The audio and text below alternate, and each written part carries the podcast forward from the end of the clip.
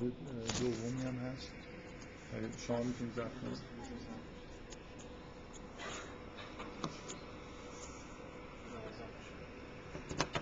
کار می‌کنم. آره مست دومی چیز دیگه خب من تو این جلسه یه صحبتی در مورد بحثایی که قبلا کردم باید بکنم. بعدش هم در مورد یه بخشی از سوره نسا که جز پنجم قرار داره توی صحبت های انجام بذارید اول نکته که در مورد جلسات قبلتر هست رو بگم. توی همون جلسه اول که در مورد بچه تصمیه سوره بقره و اهمیت اون آیاتی که مربوط به داستان بقره هست صحبت کردم سعی کردم بگم که یکی از محتواها در واقع اینه که این سنگین شدن شریعت به نوعی با اون سوالایی که نباید پرسیده بشه رفت من از این جهت دارم این بحث رو مجددا در موردش چیزی باز می‌کنم. اینی که یه ایمیلی به گروه زده شد و یه مقاله فرستادن به گروه. من واقعیتش اینه که مقاله رو کامل نخوندم. یعنی یه مقدار چکیدنشو خوندم یه خوردم همینجوری نگاه کردم. به نظرم اومد که خیلی ارتباط نداره. یعنی حس کردم که اصلا شاید حرفایی که زدم درست فهمیده نشده. یه جور برداشت غلطی ازش وجود داره که می‌خوام دوباره روی اون نکته ای که گفتم تاکید بکنم یه خورده حالا یکی دو تا مثالم می‌زنم که روشن بشه اینجا. البته موقع خوندن یه یادداشتایی کردم که یادم رفته الان نگاه کنم بیام سر کلاس حالا شاید بعدم یه نگاهی بهشون انداختم ببینید از این جهت میگم که حالا چکی در رو خوندم دیگه ادامه ندادم به خوندن و احساس کردم سوء تفاهمه که این مقاله درباره فلسفه شریعته. من بحثی درباره فلسفه شریعت فکر نمی کنم کرده باشم که حالا مثلا اختلافی بین این مقاله چکیدن به نظر نمیاد که بعدا نکته ای باشه. حالا سعی می‌کنم دقیق بخونمش. اگه نکته خاصی بود که بعید می‌دونم اینجوری باشه بعدا دوباره در مورد صحبت بکنیم. من حرفایی که زدم محتواش این نبود که مثلا پرسش های انجام میشه و شریعت ایجاد میشه. مثلا شریعت پیچیده میشه. تبدیل به مثلا یه بار سنگینتر میشه. نمونهش تو همون داستان بقره که مبدع به اصطلاح. حالا اینه که یه همچین فکری توی ذهن من ایجاد شده اینه که خب بالاخره حکم این که بقره رو بکشید که وجود داره. در اثر اون که در اثر سوال ایجاد نشده یعنی اصل حکم یه حکمی وجود داره منتها ساده است عامه. توضیحی هم نداره. هرچی که سوال بیشتری پرسیده میشه این دایره در واقع اون گاوی که باید کشته بشه کوچیک و کوچیکتر میشه و انجام حکم سختتر میشه. من فکر می‌کنم خوبه یه خورده حقیقتش امروز الان داشتم میومدم یه ذره فکر کردم. به نظر اومد شاید اون جلسه چون قصد نداشتم فقط این نکته رو بگم. بعد نیست روی این نکته یه مقدار تعمل بکنیم. و روشنتر بشه که معنیش چیه. بذارید من حرفایی که تو اون جلسه زدم یه چیزایی یه ذره فکر کردم که چجوری ممکنه این ابهام به وجود اومده باشه که اصلا من به نوعی دارم میگم که شریعت نتیجه این آفرمانی هاست شاید که درباره فلسفه شریعت مثلا شریعت نقش خوبی داره و در مورد دنیا و آخرت می‌تونه مثلا کمک بکنه. یه همچین چیزی فرستاده شده برای مطالعه گروه. من یه نکته گفتم چیزایی که به نظرم میاد که تو اون جلسه گفته شده رو دوباره تکرار بکنم. یه جمله زیبایی از حضرت مسیح نقل کردم که ایشون به پیروان خودشون میگن که اون کاری که دلتون می‌خواد دوست دارید انجام بدید. یه همچین مضمونی داره عبارت ایشون. و من گفتم که این در واقع با, با حقیقت خود حضرت مسیح خیلی سازگاره. برای خاطر اینکه حضرت مسیح هیچ تمایلی به شر نداره. همه تمایلاتش به خیره. و واقعا بهترین کارهای ممکن همینه که همون کارهایی که دوست داره رو انجام بده. همه کارهای انسان تکامل یافته انسانی که بیمار نیست هر کار خیلی رو دوست داره و از هر کار بدی بدش میاد. تمایل به گناه نداره. تمایل به نماز عبادت تمایل به هر کار خیر و زیبایی داره. بنابراین اگه انسان مسیح باشه شریعتی لازم نیست براشون خودش همه کارهای خیر رو انجام میده. با اون شناختی هم که حالا از مسیح از خداوند و همه چیز داره. در واقع شریعت چیزی نیست به از تقلید ما از همین الگوهای رفتاری یعنی مثلا فرض کنیم ما نمازو که اینجوری می‌خونیم این نماز همون عبادتیه که پیامبر در واقع به نوعی حالا طبق بعضی از روایات در یه حالت خاصی مثلا در معراج کشف کرده. یا حج به نوعی عبادتی که از ابراهیم برای ما باقی مونده. بنابراین اینا الگوهای کمال انسانیت هستن و شریع مثلا بخش حداقل عبادات شریعت تقلید ما از این الگوهاست یه نکته که گفتم اینه که برای انسان ها اگه در سطح مسیح باشن از نظر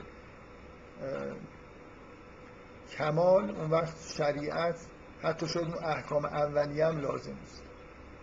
یعنی لازم نیست کسی اون مسیح حتی بگه که نماز بخون خودش خب نماز بخون.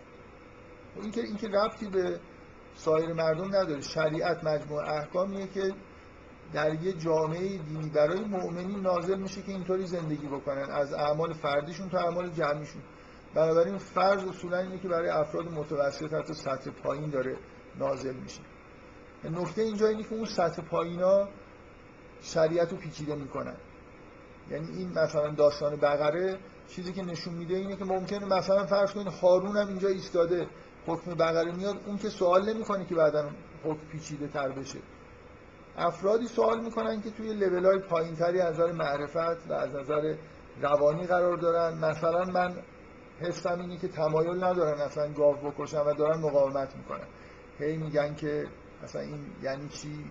ما نمی‌فهمیم و بعدا هی احکام پیچیده تر میشه تا اینکه قرار میشه یه گاو خیلی خیلی خاصی رو که خیلی مطلوبه قربانی بشه.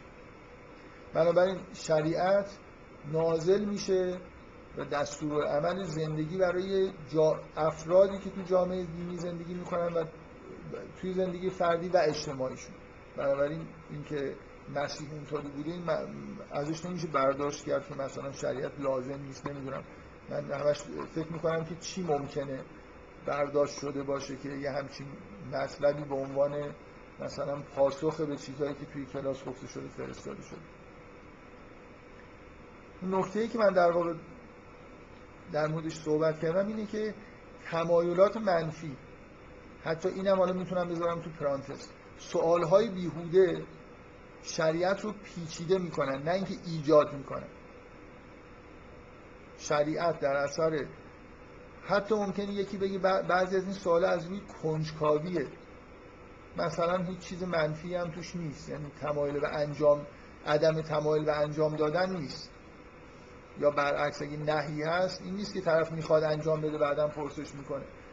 فرض رو بر این بذاریم که اینجوری هم صرف کنجکاوی علمی هست. طرف می‌خواد یه چیزی بدونه من من خیلی فکر می‌کنم اون آیاتی که در مورد سوره بقره است خیلی فضاش اینجوری نیست. به نظر میاد مقاومت از روی عدم تمایل ولی حتی اگه پرسش پرسش از روی عدم تمایل نباشه صرف کنجکاوی باشه هم به نظر من همین اتفاق میفته یعنی میریم به سمت پیچیده شدن شریعت احتمالا. مثلا حالا ممکنه یه بار جواب داده نشه یه بار یه جوری تفره رفته بشه ولی بالاخره این نوع سوالا جوابهایی دارن که باعث میشه که شریعت احکام خاصتر و سنگینتر بشن این در ادعای من توی اون جلسه اینه اینکه روند پیچیده شدن شریعت در اثر این سوالا توی قرآن بهش اشاره شده. برای همین من نمی‌فهمم که این مقاله اصلا چه رفتی به این موضوع داره. بفهمید چون این مسئله که اونجا فکر کنم اونجا رسال وجود داشت که پیش چرا بده؟ مثلا اینکه ما بدونیم که مثلا خدا دوست داره که ما مثلا اینطوری هم دست اون موقع سجده بذاریم یعنی با جزئیات مثلا خدا ما بگی که دقیقا این الان این کارو بکن این کارو بکن این کارو بکن چرا بده نکته که نه، وجود این که- بزرگ شدنش معنیش برای آدم. بذارید من حس خودم رو بگم که اصولا اعمالی که بدون حکم وجوب انجام میشن ارزش بیشتری دارن یعنی شما وقتی که مثلا ببینید من به شما بگم که یه گاوی رو بکشید. اگه بنی اسرائیل بگن خب خداوند دستور داده من یه گاوی بکشم قربانی قرار رو بکنم حالا به هر طریقی. خودم برم بهترین گاوی که می‌دونم. گاوی که بیشتر از همه دوستش دارم بیارم برای خدا قربانی بکنم. اینه که ارزش داره. نه اینکه بهت بگم برو اون گاوه رو بیار. اینکه یه, یه نکته ببین یه نکته بدیهی از من وجود داره که این پرسش و پاسخها و جزئیات نامتناهی. حالا من سعی می‌کنم این مثال بزنم اینو بگم. یعنی اصلا اینجوری نیست که شما بگید حکمی رو میشه با جزئیاتی داد که دیگه پرسشی ایجاد نشه. بنابراین خب اینکه یه جایی باید متوقف بشه. بنابراین مثلا فرض کنید اگه حکم در مورد وضو گرفتن داره صادر میشه بالاخره شما هر چقدر اینو دقیقش هم بکنید باز ممکنه این نفر یه سوال بکنه که احتیاج بشه دقیق‌تر یه چیز کلی گفته میشه. اینکه شما سعی کنید حالا اینو به زیباترین صورت ممکن یعنی اختیار داشته باشید از خودتون و انجام بدید این ارزشش بیشتر از اینه که جزئیات شما گفته باشن. اینکه جا برای کشف و اختیار شما باشه حالت شما همونطوری که یعنی در یه لحظه ای مثلا فرض کنید که من, من می‌خوام بگم که حالا این یه نکته ای که اینجا وجود داره اینه. شما وقتی تحت فشار نیستید و کاری رو انجام می‌دید بیاید فرض کنید که احکام مثلا وضو گرفتن در همین حد باشه که قرآن بیان کرده. خیلی خیلی خیلی ساده. یه روزی شما خیلی حس و حال عبادت دارید خودتون پیچیدش بکنید بیشترش بکنید طولش بدید. یه روز هم که نه خب این حکم رو اجرا می‌کنید و میرید کارتون انجام می‌دید. ولی اگه سوال بکنید بعد همیشه باید اون پیچیده رو انجام بدید. در حالی که یه روزای حالا حالشو ندارید. این خوب نیست. اینکه به شما همین که شریعت حالت اصر پیدا بکنه برای اکثریتی از مردم خوب نیست. بنابراین خوبه که شریعت ساده و مختصر باشه. پیچیده نباشه. به مردم ببینید وقتی که سوال می‌کنید حالا وضو پیچیده و پیچیده تر میشه بعد میگن اگه اینجوری باشه باطل میشه بعد شما باید اینجوری انجام بدید. این نمونه برای یه چیزیه که الان ممکنه. ببین من دقیقا حسم اینه که وقتی شما سوال می‌کنید نه اینکه مجازات بشید و یه چیز بدی از شما خواسته بشه که. الان بهترین چیز این بود. یعنی شما از این سوره بقره باید اینجوری بفهمید. که انگار نظر خدا همین بود از اول که اگه من به اینا میگم بقره بکشم برن همون گاو خوبشون رو بیارن بکشن. درستش این بود. زیبا این بود که این کارو بکنن. ولی من که نگفته بودم می‌تونستن این کارو نکنن اگه حسشو نداشتن. ولی پرسیدن یعنی حکمه روشن شد. اینجوری نیست که می‌خوام بگم این که حالت مجازات داره نه اینکه حکمه داره مثلا نمیم چجوری بگم. خدا اینو نمی‌خواد. دوست نداره این گاو قربانی بشه ولی مثلا شما چه دارید می‌پرسید یه حکم انحرافی داره به شما داده میشه. نه انگار حکمه داره روشنتر میشه. اون بهترین حالتش همینه. برید این گاوه رو بیارید بکشید. اگه در مورد وضوع از ائمه مثلا شما هی سوال بکنید و سوال بکنید زیباترش رو میگن به شما. اینکه بهتر هست رو به شما میگن. ولی قرار نبوده بهتون گفته بشه.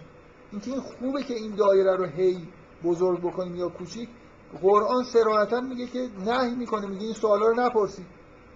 اگه من گفتم انفاق کنید خب برید معلومه که انفاق باید برید بهترین چیزیتون رو انفاق بکنید.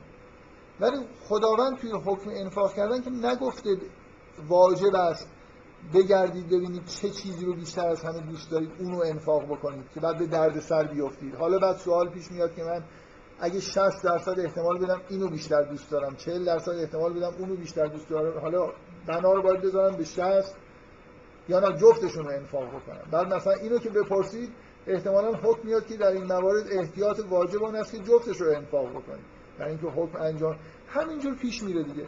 و این من میگم از یه طرف این پایانی نداره.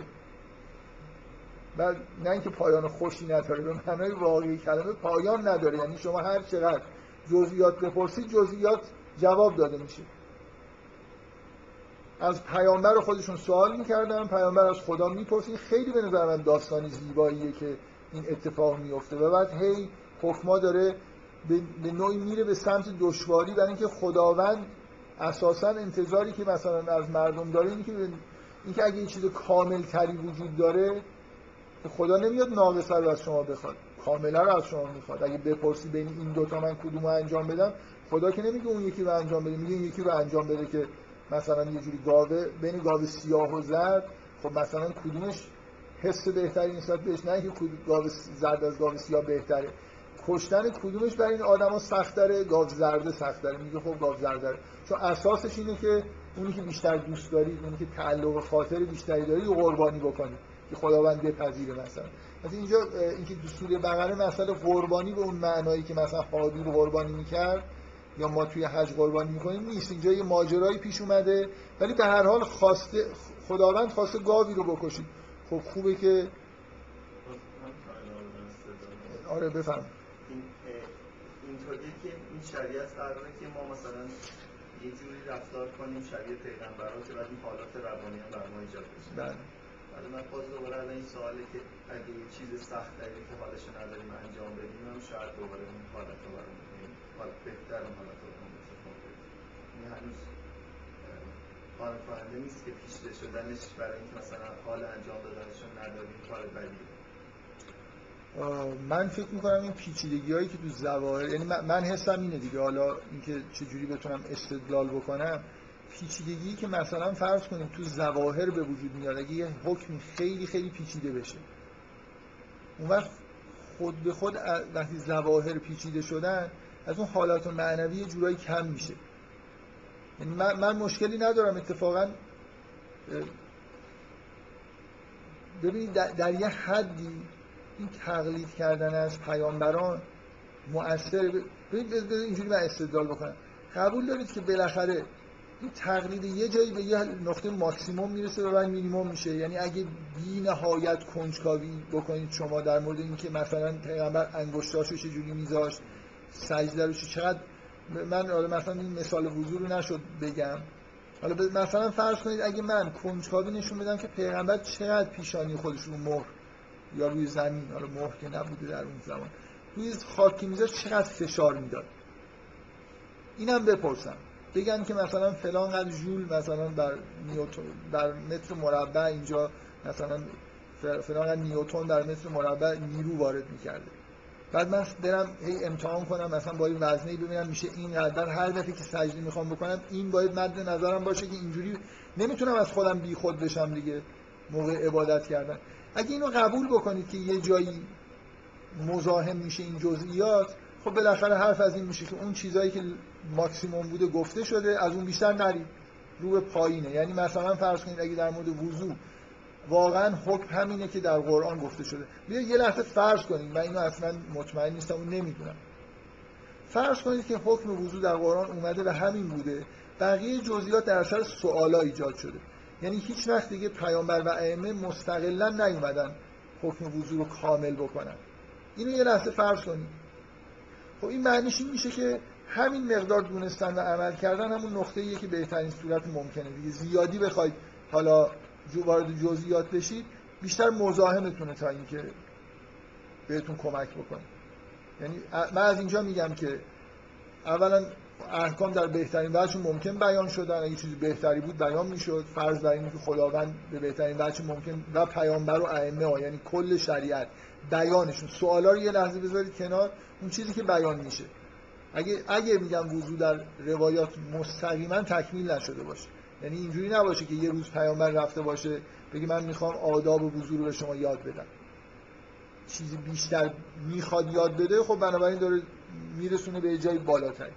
اگه همش اینطوری باشه که پرسیدن و جواب گرفتن بنابراین این همون کامل چیز بهترین نقطه‌ای بوده که می‌شد توش متوقف شد. مثال وضو رو من کم کم حالا به عنوان ببین چیزی که توی قرآن هست من می‌خوام یه لحظه واقعا آیه رو بخونید چه ابهامی داره. میگه صورتتون رو بشورید دستاتون رو تا آرنج بشورید و سر و پاتون رو کنید. معلومه چی کار باید بکنیم دیگه. من من واقعا این آیه رو می‌خونم. احساسم این نیست که ابهام داره که حالا حتما باید یه نفر تو برای همین فکر می‌کنم شاید هیچ وقت پیامبر ائمه مستقلا تکمیلش نکرده باشن. یعنی ببینید وقتی میگه صورتتون رو بشورید خب صورتتون رو بشورید دیگه. اینکه صورت کجاست ابهام داره. اینکه شستن. واقعا ببینید این حکم وضو رو بذارید کنار. اگه یه جایی همینطوری یه نفر به شما بگه دستتو بشور شما ازش چیزی می‌پرسید؟ چجوری بشورم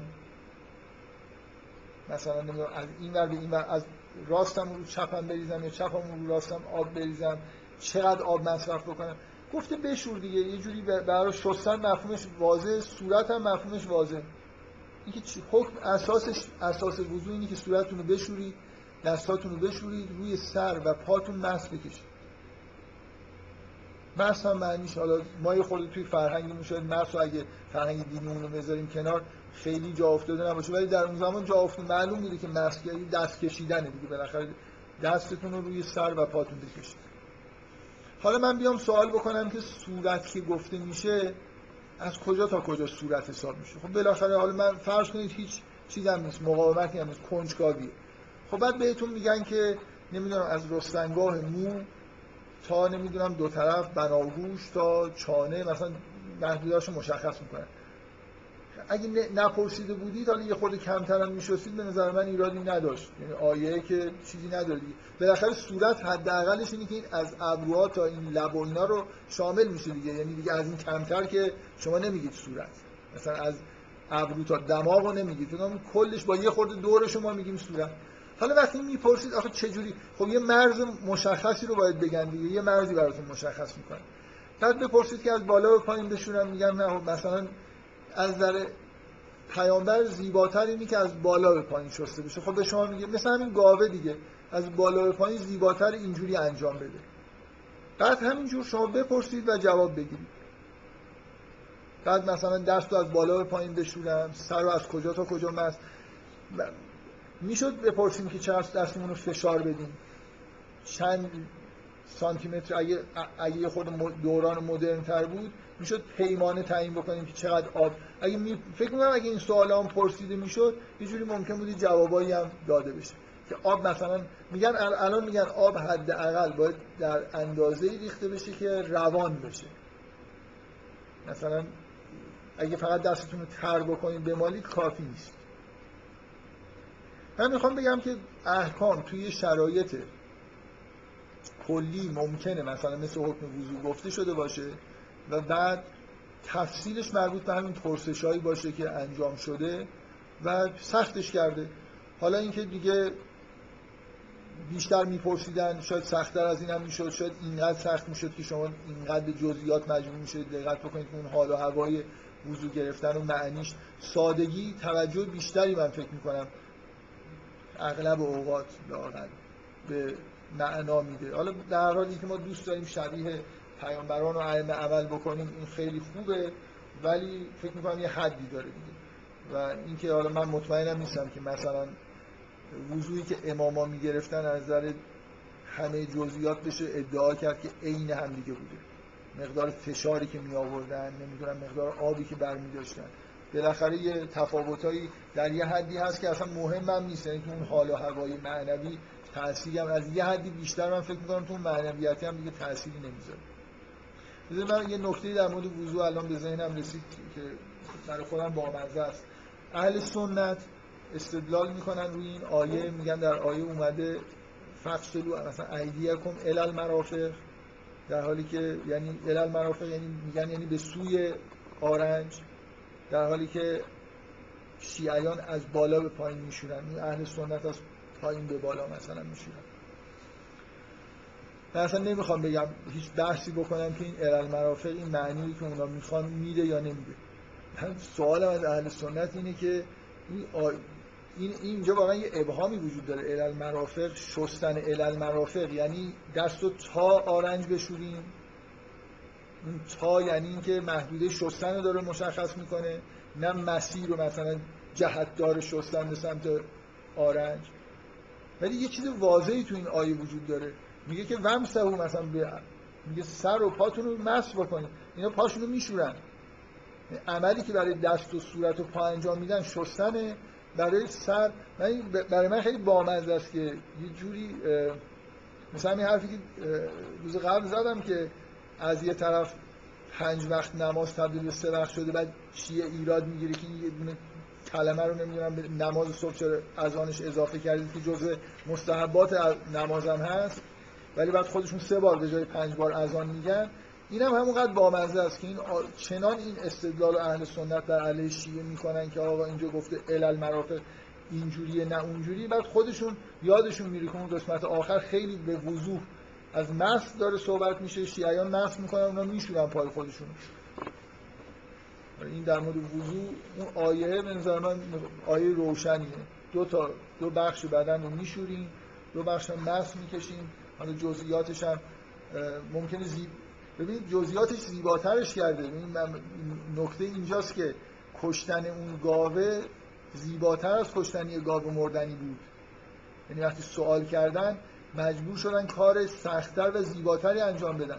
ما هم اگه از ائمه هر چقدر مثلا از پیامبر و ائمه سوال بکنیم کیفیت های زیبا چیزهای زیباتری به ما خواهند گفت. ولی نه شدیم از اینکه این سوالا رو بکنیم. من میگم این آیه قرآن رو دقت بکنیم که از این نوع سوالا سوال وقتی حکم میاد جزئیات نداره از سوال کردن نه شدیم. بهتر اینه که خودمون بهترین کارهای ممکن رو سعی کنیم انجام بدیم. یعنی اون بخشیش که من خودم تصمیم می‌گیرم که گاو زیبایی رو مثلا بکنم این خیلی با ارزش از اینکه به من به زور واجب کنن. مثل مثلا این مسئله نماز شب خوندن در مقام نمازهای یومی است. یا این چیزی که بهش اصطلاح قرب نوافل حالا قرب نوافلی اصطلاحی خود خاصه. اینکه با نافله ها انسان به تقرب به درگاه خدا می‌رسه با نماز شب خونده. نماز شب اگه واجب بود اون اثری که الان داره رو نداشت. اینکه یه نفر بدون اینکه واجب شده باشه و عقوبتی داشته باشه ازش نخواستم که نماز شب بخون حتما. ولی به عنوان یه عملی که مثلا خداوند اینجوری بیشتر دوست داره من خودم این کار رو انجام میدم. اینه که تاثیر معنوی رو زیاد می‌کنه. در بحث من توی اون روز این بود که یه همچین رو از اینجا شروع بکنم. که آیه وجود داره در اسم سوره بقره بقره است. آیات مربوط به بقره این داستان است. سوال اینه که ما از این داستان چرا مهمه و از این داستان ما چی می‌فهمیم؟ من از اینجا شروع می‌کنم. یه چی از این داستان می‌فهمم؟ میگم. بعد سعی می‌کنم بگم توی سوره بقره جلوترم که میرید مدام همین حرف داره تکرار میشه. میگه از این سوالا می‌خواید بکنید نکنید مثلا. بعد سوالی سوالای بیخودی در مورد انفاق پرسیده میشه. نشون میده که انگار دارن می‌کنن. یعنی این خطر مسلمان ها رو هم تهدید می‌کنه. آخرش هم حرف از اینه که یه اسری بر گذشتگان تحمیل شده بود بر ما تحمیل نکن. من می‌خوام بگم این همه توجیه اینه که اون ماجرای یهود چرا به اون سمت پیش رفت که هی شریعتشون پیچیده شد و ما نه شدیم از اینکه شریعتمون پیچیده بشه. من در حول و حوش این آیات فکر می‌کنم به همچین نتیجه می‌رسم. نکته که می‌خوام بگم اینه که اگه کسی این حرفا رو قبول نداره سوال سر جای خودش باقیه. الان این مقاله مثلا فرض کنید مربوط به حرف منم بود. آقای علامه طباطبایی درباره شریعت یه چیز دیگه ای مثلا در مورد فلسفه شریعت گفته. من سوالم اینه در مورد این آیات چی میگی؟ اینجا توی این مقاله در مورد سوره بقره حرفی زده شده. من انگیزم برای گفتن این حرفا این نیست که مثلا فرض کنید همینجوری فل بداهه درباره فلسفه شریعت یا پیچیدگی شریعت فکر کردم یا می‌خوام چیزی بگم. مثلا اینکه من می‌خوام آیات و سوره بقره رو بفهمم. بنابراین جوابی اگه کسی می‌خواد به این حرفا بده نکته اصلی اینه. از داستان بقره تو سوره بقره چه چیزی غیر از این که من میگم اون می‌فهمه؟ اینه که من کنجکاوم یه نفر اگه قرار حرفی بزنه بگه. من اینجوری می‌فهمم. مثالام در مورد شریعت و خودمونم کاملا میگم. فرضیه. مثلا اگه میگم وضوع اگر اینجوری باشه این پیچیدگی ها نتیجه پرسش هست این دوستی که این ایمیل زد بعد از جلسه به من در, من در مورد پیچیدگی رساله که حرف زدم با این رساله همش رسائل و است رساله عملیه همون احادیث چیزی چیزی چیزی بهش اضافه نشده. حالا اینکه بدیهیه که اینجوری نیست. یعنی همه چیزایی که رساله هست تو رسائل شیعه نیومده. اومده باشم با, با حرفی که من می‌زنم تناقض نداره.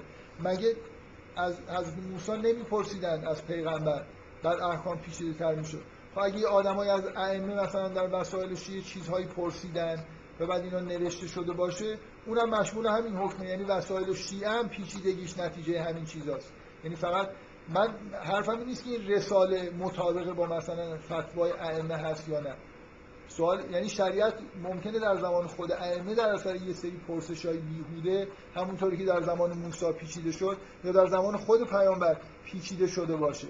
و ما نه شدیم از این پیچیدگی ها ایجاد این پیچیدگی ها بذاریم دایره مستحبات دایره ای که روشن نشده وسیعتر باشه در یه حد اپتیمومی شریعت باقی بمونه که تاثیر خودش رو بیشتر بذاره.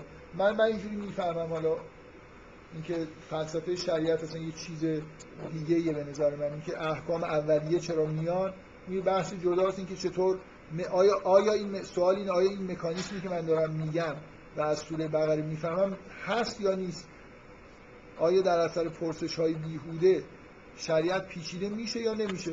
من فکر کنم نکته ای که تو جلسه اول بود حول این مسئله بود.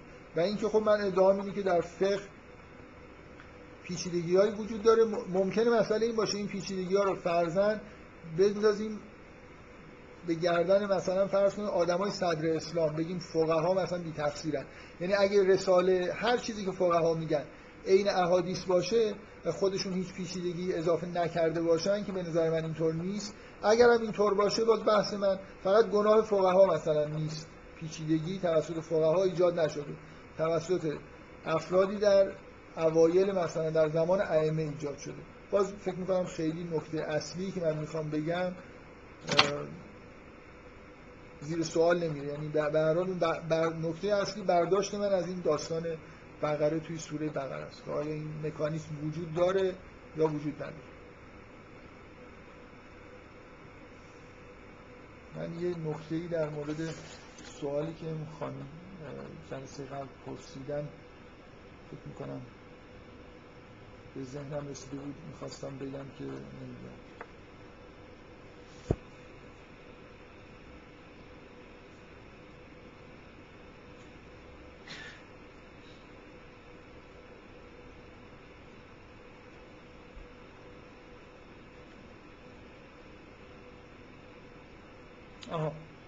من یه پرسشی پرسیدن منم یه جوابی دادم. خوبه اگه سوال جواب تکرار بکنم ولی یه خورده فکر می‌کنم وارد جزئیات بشم دیر میشه.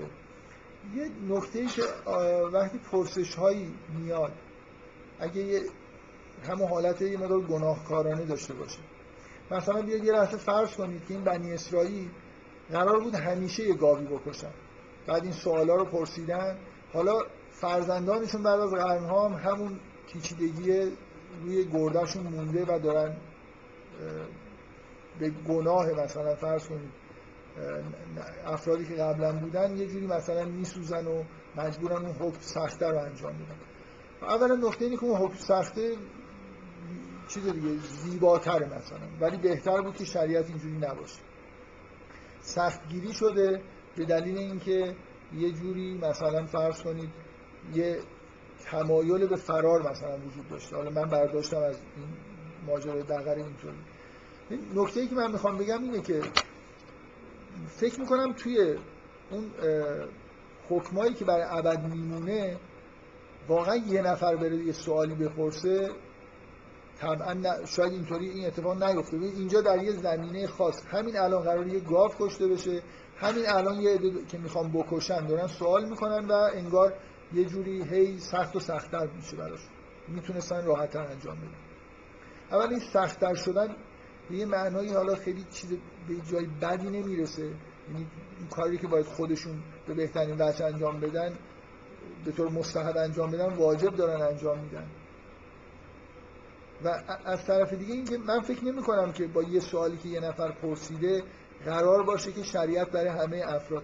ولی اگه اینجوری باشه که سوال هایی که پرسیده میشه کاشف این باشه که این مردم این انسان حالا انسان اون قرن یا اون دوره ای که احکام بنی اسرائیل داره برای قوم یهود میاد اینا یه همچین تمایلات منفی درشون هست.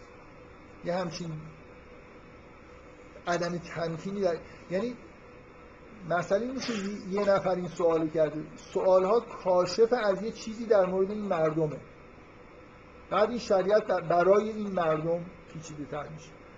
من نکته که می‌خوام بگم قبلا بهش اشاره کردم که اون رازی که شاید وجود داره که چرا شریعت موسی یه چیز سختره شریعت پیامبر آسون تره اینه که مردم انسان در حال تکامل بوده و هست.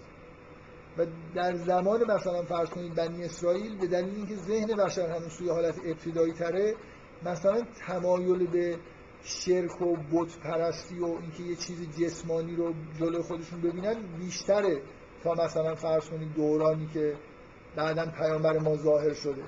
برای همینی که اون شریعت یعنی اگه مثلا فرض کنید اون آدما اومدن هی پرسیدن که می‌خوایم خدا رو ببینیم یا برای ما یه بوتی قرار بده و اینا اینطوری نیست که اینا یکی دو نفرن بعد براشون بقیه دارن میسوزن. این کاشف از اینه که دوران اینجوریه و این مردم اینجوری هم شریعتی که باید برای این مردم وضع بشه خوبه که یه خورده مثلا سختگیریش روی مسئله بوت و اینا بیشتر باشه. وقتی که هی میان و می‌پرسن شما می‌بینید مردم اصولا شوق اینو دارن که یه بوتی داشته باشن. مثلا مجسمه سازی رو کلا براشون ممکنه ممنوع بکنید. اینطوری نیست که یکی اومده سوال کرده. می‌خوام بگم سوال ها کاشف از این تمایل عمومی اگه باشن توی حکم شریعت می‌تونه تاثیر بذاره و این منطقی هم هست دیگه. اونایی هم که اون نکته که جلسه قبل گفتم اونی که اصلا این تمایل به بت پرستی ندارم در واقع فشار یه جوری تحمل نمی‌کنه چون میل به بت پرستی نداره و مشغول به یه چیزایی نمیشه. حالا به هر حال من نکته ای که می‌خواستم تکمیل بکنم اینه که احکام شریعت در اثر سوال یکی دو نفر همجور رندوم تعیین نمیشن. در اثر سوالهایی احتمالا من هیچ فکتی ندارم هیچ شواهدی ندارم. دارم به طور کلی میگم اگر اینجوری منطقی آدم فکر بکنه که اگه پرسش های انجام بشه که این پرسش ها حاکی از این باشه که مردم در این دوران یه همچین تمایلاتی دارن اون وقت میشه به طور منطقی شریعت رو تعیین پیچیده ترش کرد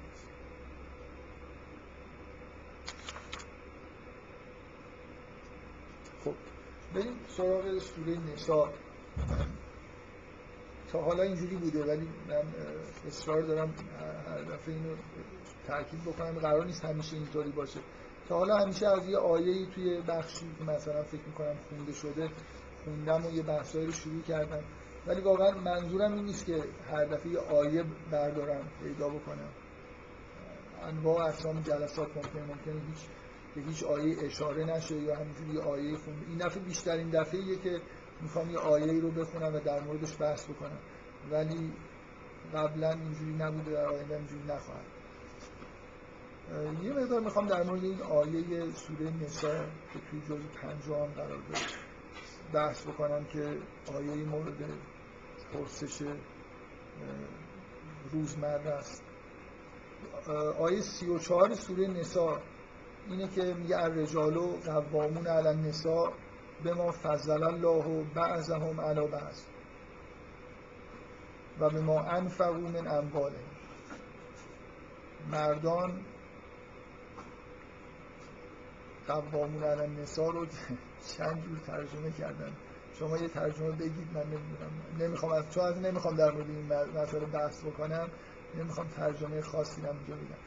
بعضیا ترجمه کردن که مردان باید مثلا تکیهگاه زنان باشن.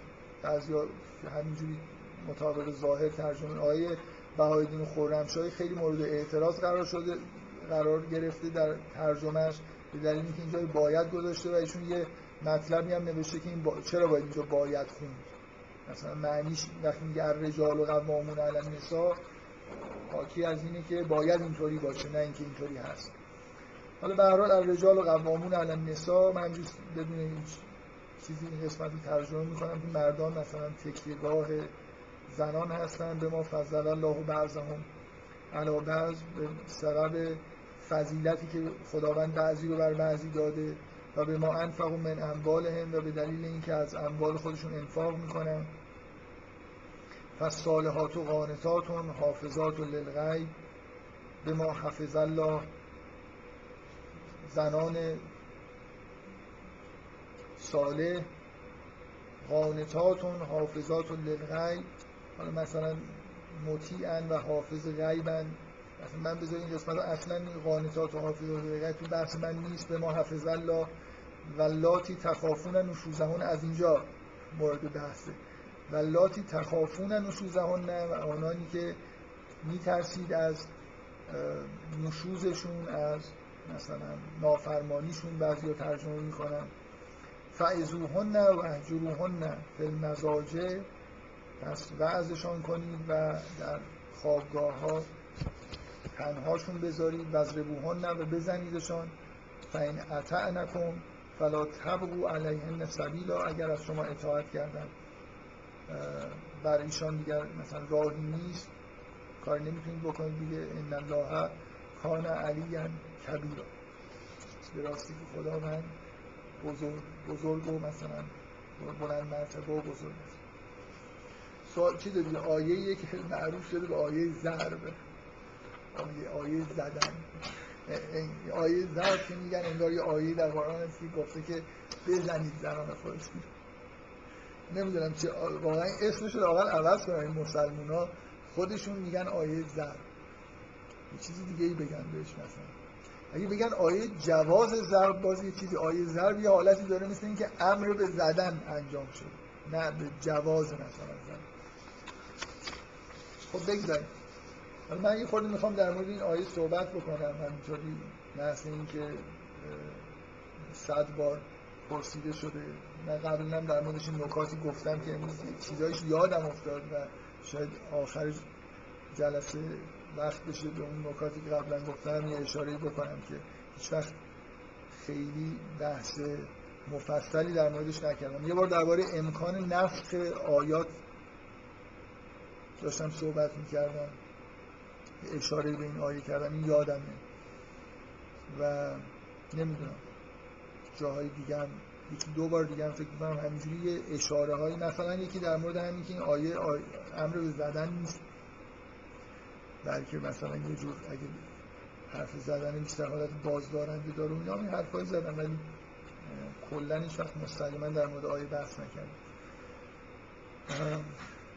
کلا مسئله یه مسئله الان مطرحه توی دنیا و توی جامعه مسلمان اونم مسئله حقوق زنانه و اینکه شریعت اسلام آیا مثلا حقوق زنان توی شریعت اسلام چیه؟ با خوبه بد سازگار با وضعیت موجود یا سازگار نیست؟ خیلی مسئله متداولیه. یعنی یکی از شاید پر تواترترین ایرادایی که به مسئله به احکام شریعت در اسلام گرفته میشه شاید مربوط به مسائل زنان باشه. زنان حق به نظر می‌رسه طبق شریعت زنان حق طلاق ندارن یه حقوقی ندارن. مردا یه جور همین قوامون علم نسا به معنای مثلا آقا بالا سر زن اصلا نمی‌دونم یه فضایی توی ذهن یه هست که بالاخره یه جوری زنها حقشون نادیده گرفته شده و مردای برتری از قوانین دارن و قوانین اسلام خیلی مردانه و مرد سالاران است و از این حرفا احتمالا زیاد شنید و شاید بیشترین چیزی که معمولا اگه بخوان خیلی مختصر و مفید حرف بزنن به عنوان یه برگ قاطع از این آیه یاد می‌کنن که بله در قرآن دیگه کار به جایی رسیده که میگه مثلا زنان خودتون رو بزن. و جواز زدن مثلا شد. من یه خورده برای می‌خوام از یه جایی شروع کنم. اصلا کلا درباره این بحث حقوق زنان یه نکات کلی بگم بعدم یه خورده در مورد این مسئله صحبت بکنم. نظر خودم رو میگم. بدون اینکه اصرار داشته باشم که من برداشتم. درسته. من یه بار در مورد اینکه یه نفر می‌تونه بدون اینکه ایمانش به قرآن کوچکترین خدشه پیدا بکنه معتقد به نسخ این آیه به یه معنایی باشه. یه جلسه در مورد این صحبت کردم. و هنوزم فکر می‌کنم ولی ولی من خود فکر کنم همون موقع هم گفتم که ولی من من نظرم شخصا این نیست. حالا ممکنه یه نفر برداشت دیگه ای داشته باشه. اصراری ندارم می‌خوام بگم که مثلا یه چیزی رو الان ثابت کنم براتون که نه این آیه الا بلا این که من فکر می‌کنم. داره میگه این اختلافات سر این که این آیه چی داره میگه دقیقا؟ مثلا معنی نشوز چیه؟ و این چیزهایی که گفته شده معنی دقیق و چیزی که باید بفهمیم چیه؟ نسخ شده یا نسخ نشده اینا همه چیزهایی که مورد سواله و فکر می‌کنم یه محدوده ای وجود داره که به هر حال آدما دارن در موردش بحث می‌کنن. فکر می‌کنم بعضی چیزها هم یه جورایی خارج از محدود است. بذارید من ولی کلیاتی درباره مسئله حقوق زن بگم. ما الان توی شرایط خاصی از تاریخ قرار گرفتیم که حدود مثلا بیشتر از 100 ساله که مسئله حقوق زن مطرح شد. یعنی توی اروپایی هم مطرح شد که زنها کمتر از چیزی که توی همین شهر به همین معنای متعارفی که ما می‌شناسیم حق و حقوق داشتن. یعنی تقریبا تملکی بر اموال خودشون نداشتن. هنوز هم که می‌بینید اسمشون حتی عوض میشه اموالشون به شوهرشون منتقل می‌شد. به نوعی به حال به نظر می‌رسه استقلال مالی خیلی کمتری داشتن و چندان از حقوق اجتماعی مثلا نمی‌دونم حق رأی داشته باشن اینا هم که مطلقا از این حرفا نبود. کارم که می‌کردن حقوق کارگری که می‌گرفتن خیلی پایینتر بود. در حال از یه سری در واقع حقوق اجتماعی و فردی محروم بودن و کم کم شروع کردن به مبارزه کردن و واقعا توی طی مراحلی خیلی از حقوق خودشون رو احیا کردن.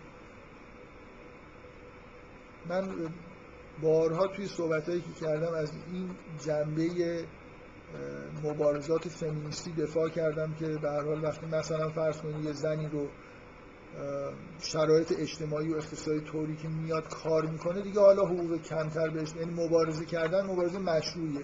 مبارزه بکنن برای اینکه حقوق مساوی با مردا توی محل کار داشته باشن یا حتی حقوق اضافه هم شاید بخوام برای خودشون در نظر بگیرن بنا به دلایل.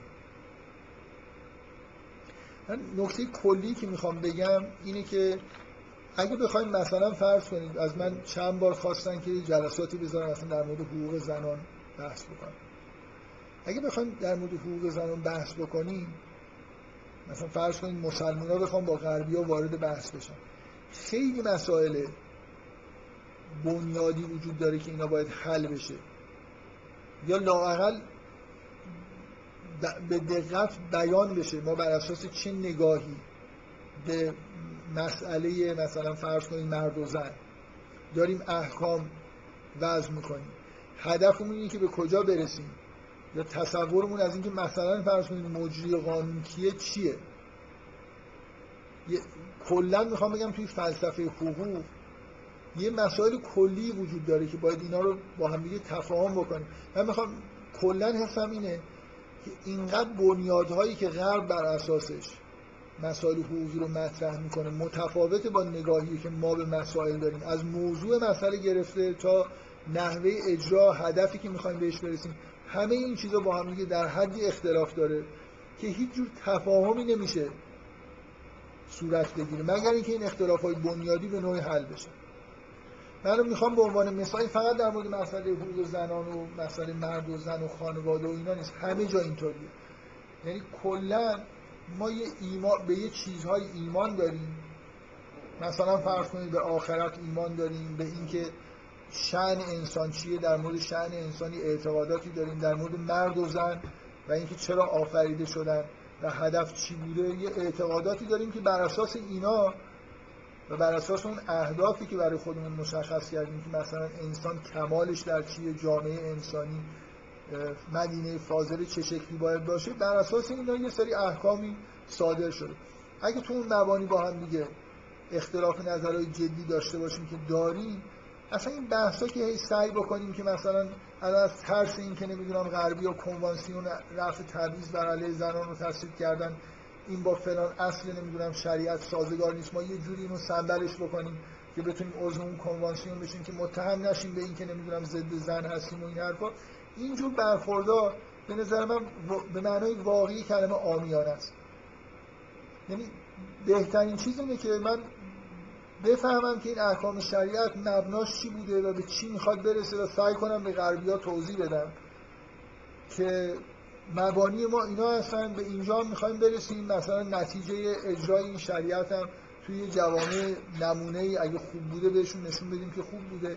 اگه بر اساس تحقیق و تفحصی که در مبانی این احکام کردیم هم به این نتیجه رسیدیم که به معنای واقعی کلمه این احکام مثلا نتیجه شرایط اقتصادی خاص هستن که الان دیگه وجود نداره. خب می‌تونیم هر از نسخ قوانین بزنیم دیگه. مثل به نظر من مثل بردوداری یعنی اگه من به این نتیجه رسیدم که بردهداری سیستم کاریه که با یه سبک تولید خاصی در طول تاریخ سازگاره و خیلی هم اپتیموم کار می‌کنه اگه به این نتیجه رسیدم و بعد به این نتیجه رسیدم که الان مثلا فرض کنید اصلا اون شرایط اقتصادی وجود نداره بنابراین مسئله بردهداری به این معنی منتفی شده نه اینکه که منتفیش کردن واقعا یعنی به نظر من روند تاریخ بشری که بردهداری رو منتفی کرده. حالا در یه شرایط خاصی یه مقاومت می‌کردن انگار با این سیر تاریخی نمی‌خواستن خودشون رو هماهنگ بکنن. یه جنگی هم پیش اومده و به حال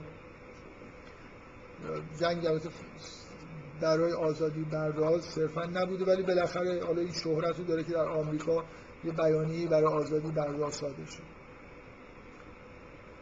به نظر من مهمترین نکته اینه هر کسی می‌خواد در مورد این آیه بحث بکنه یا در مورد هر چیز دیگه ای مربوط به حقوق زنان یا هر چیز دیگه ای در شریعت و باید یه مقدار اصول و مبانی شریعت رو سعی کنه بیان بکنه. یعنی سعی کنه به یه درک عمیقی از اینکه چرا این احکام وضع شدن برسه. بعدا بر اساس اون چیزی که تو ذهنش هست که از متون مثلا استخراج کرده حالا می‌تونه تعاملات عقلی هم وارد کرده باشه. بر اساس اونا درک خودش از این احکام بگه تعیین بکنه که آیا شرایط برای این احکام گذشته نگذشته و وارد بحث با غربیا بشه. من کلا بارها این حرف رو زدم الانم می‌زنم. خیلی سخت زیر بار این میرم که بگم یه چیزی یه حکمی نسخ شده. خیلی باید دلایل قاطعی به نظر من وجود داشته باشه که یه حکمی رو کنار بذاریم. از جمله مثلا فرض کنیم مسائل مربوط به حقوق زنان هم از نظر من همینطوریه. حالا در مورد همین مسئله نسخ و اینا هم قبلا صحبت کردم. بذارید یه خود متمرکز بشیم در مورد همین چیزی که الان می‌خوایم صحبت بکنیم. بذارید من قبل از اینکه شروع بکنم از جمع بپرسم یکی دو نفر حالا از خانوما آقایون بگم اگه به نظرشون آیه اشکالی داره یعنی حس خوبی ندارن وقتی می‌خونن اشکالش کجاست؟ یعنی منظورم چیه؟ دوست دارم که یه خورده یه من دوست ندارم بگم که آدمایی که مثلا میگن این آیه بده چی میگن. اگه شما فکر می‌کنید که این شنیدید یا خودتون حس بدی دارید بگید. مشکل چیه؟ مشکل اینه که گفته شده که به هر یه جوری زنها رو میشه زد دیگه. این خیلی چیزی بدیه. ما, ما کلا من طبیعتا اینجوریه که خیلی راحت قبول نمی‌کنم چیزی بدیهیه. بذار یه, یه توی آخرین شماره مجله مهرنامه یه مقاله از آقای امالدین باقی هست که عنوانش هست بحثی در آیه زن. آقای امالدین باقی رو احتمالا می‌شناسید ایشون.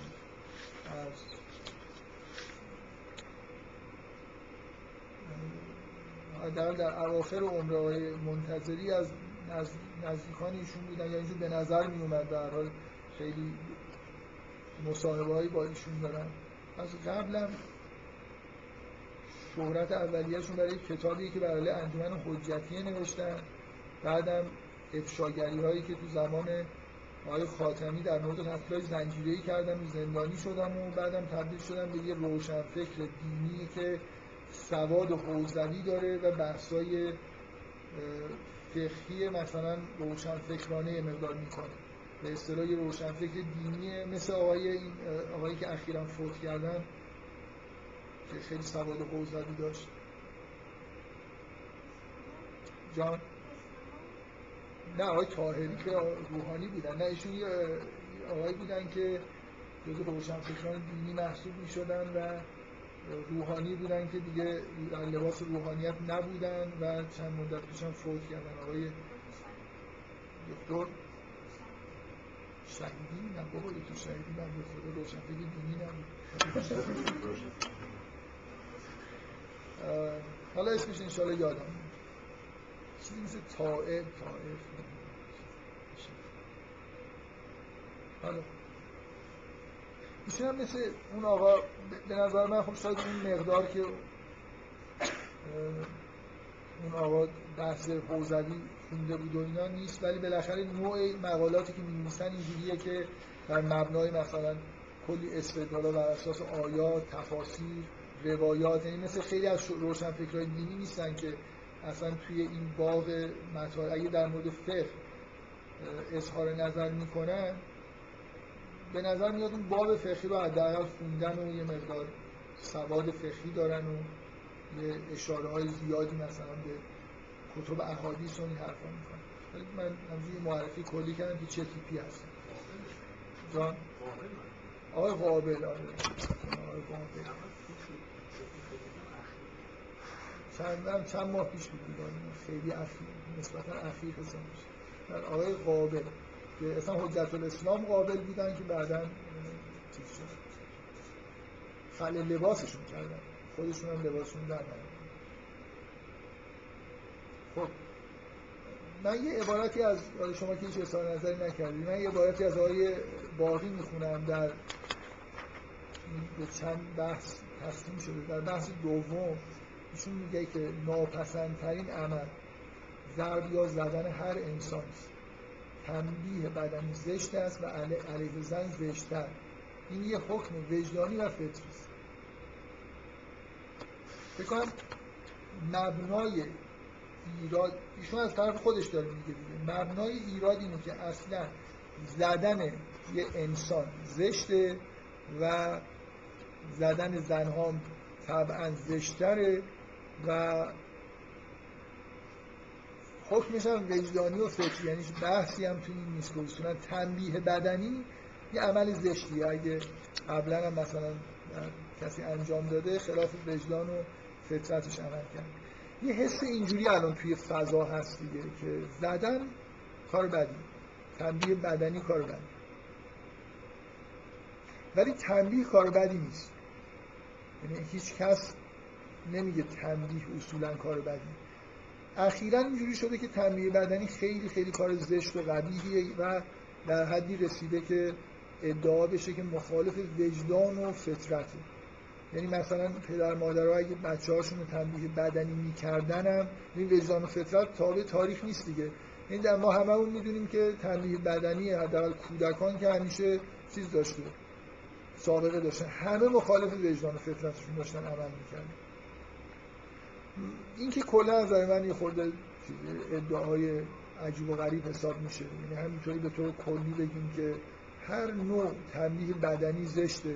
یعنی هیچ وقت تنبیه بدنی توی مثلا مراحل تربیت حالا کودک نمی‌دونم احتمالا تنبیه کودکان از زنان هم زشتر است. اگه دختر بچه باشن که به طریق اولا ثابت میشه در مورد پسر بچه ها حالا بحثه که تا چند سال زشتر از زنانه یه خورده باید در موردش صحبت بکنیم من مخالف اینم که اینجا یه چیز مخالف وجدان و فطرت وجود داره. یعنی از نظر من بدیهی نیست که در یه شرایط خاصی تنبیه بدنی مثلا فرض کنید یه کودکی که کار ناشایسته کرده راه حل خوبی نباشه. یعنی همیشه یه راه حلای تنبیه های دیگه باشه که بهتر. فکر می‌کنم اساسا یه جور جزء مد روزه دیگه. یعنی الان فضا اینجوریه که به قول میشل فوکو خیلی جسم خیلی محترم و چیز شده. تنبیه های جسمانی کلا خیلی زشت شدن در حالی که من چند بار نقل کردم از اون کتاب مراقبت و تنبیه فوکو. اصولا یه سیری در مجازات ها وجود داره دیگه. مجازات های وحشتناک جسمانی می‌کردن مردم و الان مثلا مردم رو می‌گیرن یه قتلی انجام دادن یا هر کاری کرده باشن تنبیه بدنی نمی‌کنن. شلاق نمی‌زنن کسی رو. ببین این حرفی که من نمی‌دونم آقای باقی داره می‌زنه. این شامل چیزم میشه که مثلا توی شریعت بعضی از احکام اینجوریه که مجازات و تنبیه ها بدنیه دیگه بالاخره. چند ضربه شلاقه. اینا هم مخالف وجدان و فطرت یعنی بخشی از احکام شریعت. در اون زمان مخالف فطرت مثلا بشر بوده این جمله یه خود عجیبیه دیگه. من من من فکر می‌کنم که تنبیه بدنی جزء تنبیه هاست و مخالف وجدان فطرت نیست.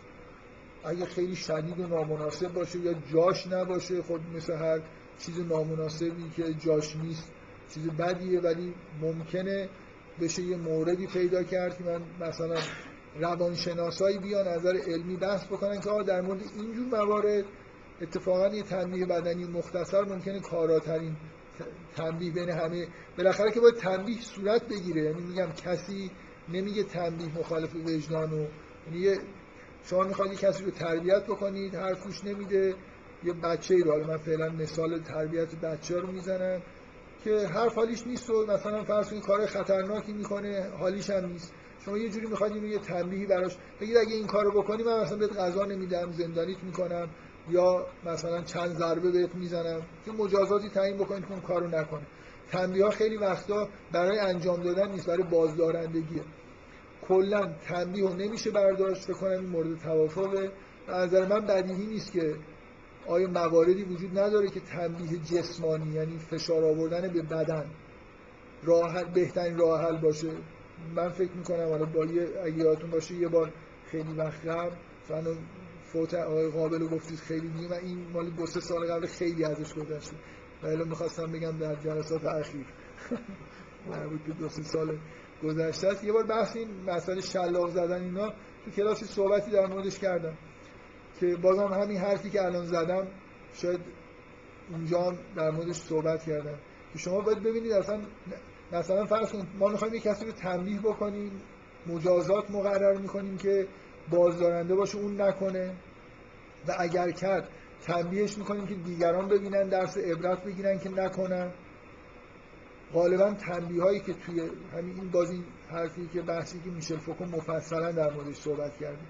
که اصولا تنبیه ها رفته به مجازات ها رفته به سمت مسئول نگه داشتن جامعه از یه خطراتی. نه اصلاح فرد. در حالی که من تو اون جلسه ای که اخیرا یا خیلی وقت قبل انجام شد اصرار کردم که توی مجازات های اسلامی مجازات های دینی مسئله اصلاح فرد خیلی مهمه. مسئله آخرتش مهمه. یعنی اصلا یه فضای دیگه ای برای اعمال مجازات وجود داره. جامعه در درجه دوم اهمیت من یه آدمی که مثلا مرتکب زنا شده اگه صد ضرب شلاق قرار بخوره این نیست که دیگران عبرت بگیرن این کارو نکنن. خودشو دارم یه کاری باش می‌کنم که پاک بشه. یعنی تصور از خیلی از مجازات هایی که انجام میشه نجات فرد بوده در قدیم اینجوری بوده و کم کم این تبدیل شده به نجات جامعه. این یه روند کلیه که در تاریخ غرب اتفاق افتاده که هی جامعه وزنش توی همه چیز در حقوق در وضع قوانین در سنگینی جامعه افزایش پیدا کرده و فرد یه جوری محو شده در مقابل جامعه. در حالی که ادعاهای جوری برعکسه این این نکته که یون فکر می‌کنم جز نکات تکراری ترین نکاتی که هی در موردش صحبت می‌کنه و سعی می‌کنه نشون بده که فرد توی جامعه غربی عملا توی جامعه حل شده و دیگه هیچ فردیتی براش باقی نمونده. من حالا اینا رو جاهای دیگه فکر می‌کنم اشاره هایی بهش کردم. فعلا لازم نیست بحث بکنم. پس مبنای اشکال فکر می‌کنم اینه دیگه. مبنای اشکال اینه که زدن اساسا بده و زدن زنان بدتر. و این با فطرت سازگار نیست. یا یه جور دیگه اگه بخوایم بیان بکنیم مثل اینه که حالا من بذار یه خورده سعی کنم قوی تر اشکال رو بیان بکنم. اینکه خشونت بر علیه زنان یکی از معضلات مثلا جوامع بشریه مردا خیلی زنان رو کتک می‌زنن و این آیه می‌تونه شریعت اسلام متهم بکنه به اینکه داره این خشونت رو مجاز اعلام می‌کنه. حتی اگه من بگم این دستور زدن نیست بلکه مجاز اعلام کردن زن زدنه اینی که یه عمل زشتی رو که خشونت علیه زنانه داره به نوعی به رسمیت می‌شناسه. یعنی مثلا می‌تونم بگم آقا وقتی گفتی می‌تونی بزنی دیگه می‌زنم داغون می‌کنم دیگه. نمی‌تونی بگی آروم بزن این حرفو اینه که با کنوانسیون های بین المللی مثلا در تناقض دیگه کنوانسیون تصویب شده که نزنن بعد مثلا یه امام جماعتی در اسپانیا فکر می‌کنم چند سال قبل اخیرا ده سال قبل توی خطبه های نماز جمعه گفتش که زدن زنان اینجوریه که مثلا خیلی نرم و روایاتی خون که در توصیه شده که چقدر نرم و نازک بزنید زندانیش کردن فکر همین که این حرف رو زده. یعنی حرف از زدن زنان زده. یادم نیست در این هم ماجرا چی حالا شاید بتونید تو اینترنت پیدا کنید. ولی یه چیز بود یعنی یه بلوایی ایجاد شد که مثلا رهبر مذهبی مسلمان ها به دلیل اینکه به همین جرم دیگه ترویج خشونت علیه زنان مثلا مورد اتهام قرار گرفت و فکر کنم بازداشتش کردن یه همچین ماجرا. خیلی چیز یا توی کتابی نوشته بود یا تو خطبه نبود کتاب نوشته بود توی یه جایشی همچین چیزی آورده بود. بنابراین اگه مثلا من الان به عنوان ناشر احتمالا برم بعضی از کتب روایات رو که همچین حرفایی توش هست و منتشر بکنم هم ممکنه در مثلا اسپانیا بازداشتم بکنن برای اینکه این حرفا بالاخره مجاز دونستن خشونت علیه زنان با کنوانسیون های بین المللی در تعارض. ما هم چون خیلی میترسیم از کنوانسیون های بین المللی و باید تابع باشیم باید اینا رو حلش کنیم. من یه مقدار حالا نمی‌خوام به آقای امادین باقی جسارت بکنم. خود فضای بحث ایشون به من همینجوری تطبیق دادن خلاص حل کردن این مشکل دیگه. یه کاری بکنیم یه جایی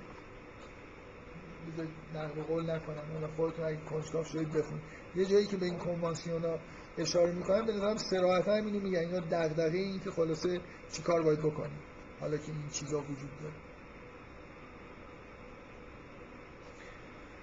خب پس حالا من سعی کردم بگم که نکته اینه که ما توی دورانی زندگی می‌کنیم که تنبیه بدنی و فشار به جسم برخلاف فشار به روح خیلی چیز عمل زشتی حساب میشه و اینجا میگه جوازی صادر شده بنابراین این آیه مورد اشکال. و رفتش هم هیچ راهی نداره چون اون مسئله فطریه که بگیم این آیه اونو نمیگه مثلا. بفرمایید.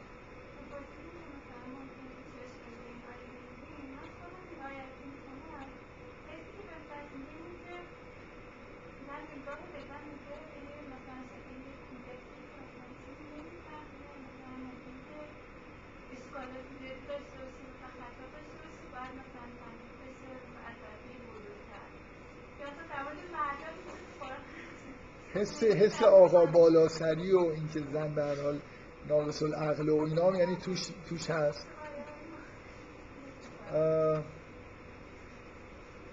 من واقعا چیزم یعنی مشکل دارم که بگم یه همچین حسی توش هست. یعنی که چون توی آیات دیگه یه حرف از این که اگه حالا مردها نشوز کردن چی؟ حرف نشوز دیگه یعنی بیعقلی در کار نیست. فکر یه جور فکر کنید نشوز رو شما نشوز رو به یه معنایی بگیرید در آیات هم از نشوز زنان صحبت میشه هم از نشوز مردان. بنابراین اینجوری نیست که مثلا یه زنای بیعقلن باید مثلا کتکشون رو تربیتشون کرد. اگر هم هست اتفاقا نشوز خب یه جور بیعقلیه. در مردم هست در زنان هست. در مورد اگه زنان نشوز کردن مثلا شما این کارو بکنید اگه مردان نشوز کردن یه کار اینجاش موردی که در مورد نشوز زنان جواز زدن صادر شده این مهمه اون حس این که اگه یه جوری بود که انگار فقط زنها هستن که همچین مشکلی دارن برای مردا پیش نمیاد این یه چیز دیگه ای می‌شد. اون نکته که شما می‌گفتید فقط انگار زنها خطاکارن مردا باید اینا رو مثلا مثل بچه تربیت کنن. ببین شما ببخشید اجازه شما اون اون بحث مخاطب آقایونه هست این بحث جدایی با این ببین کلا مخاطب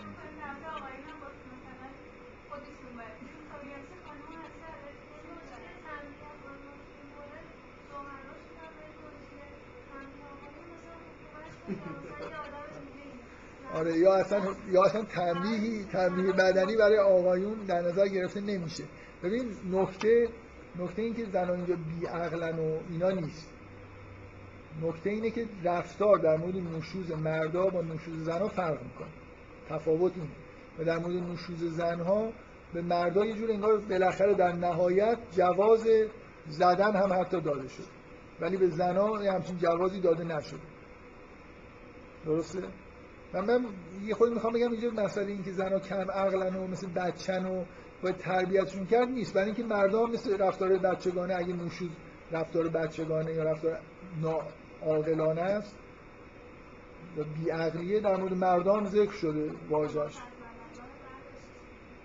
نه اصلا از این چیز خارج نشید. فضل الله بعضکم علی بعض که من در مورد اینکه مردا در قرآن مردا کلا برترن یا نیستن و این حرفای بحثای جدایی کردن. من یه خود متمرکز بشیم این موضوع. این خطر بحث حقوق زنان و این حرفا اینه که قول و یه چیز خیلی بحث وجود داره دیگه. یعنی الان مثلا اینکه مردا بیشتر مخاطبن که حالا اگه حتی این آره می‌دونم مثلا در کل قرآن به نظر میاد مردا بیشتر مخاطبن زنها کمتر مخاطبن. یا مثلا فرض کنید همون الرجال و قوامون علی النساء یعنی چی؟ من می‌خوام یه خورده متمرکز بشیم روی این مسئله که بهش میگن آیه زر به دلیل این قسمتش که اوایل هم گفتم که ترجمه رو هم یه سردستی گفتم نمی‌خوام در موردش بحث بکنم.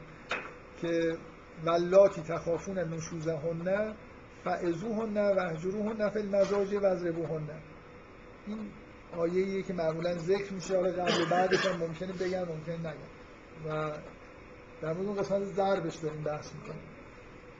حالا ممنون که این احساسات من گفتم. بیان بکنید. شاید در بحث های آینده به اون قسمت هم یه در موردش صحبت های بکنم خب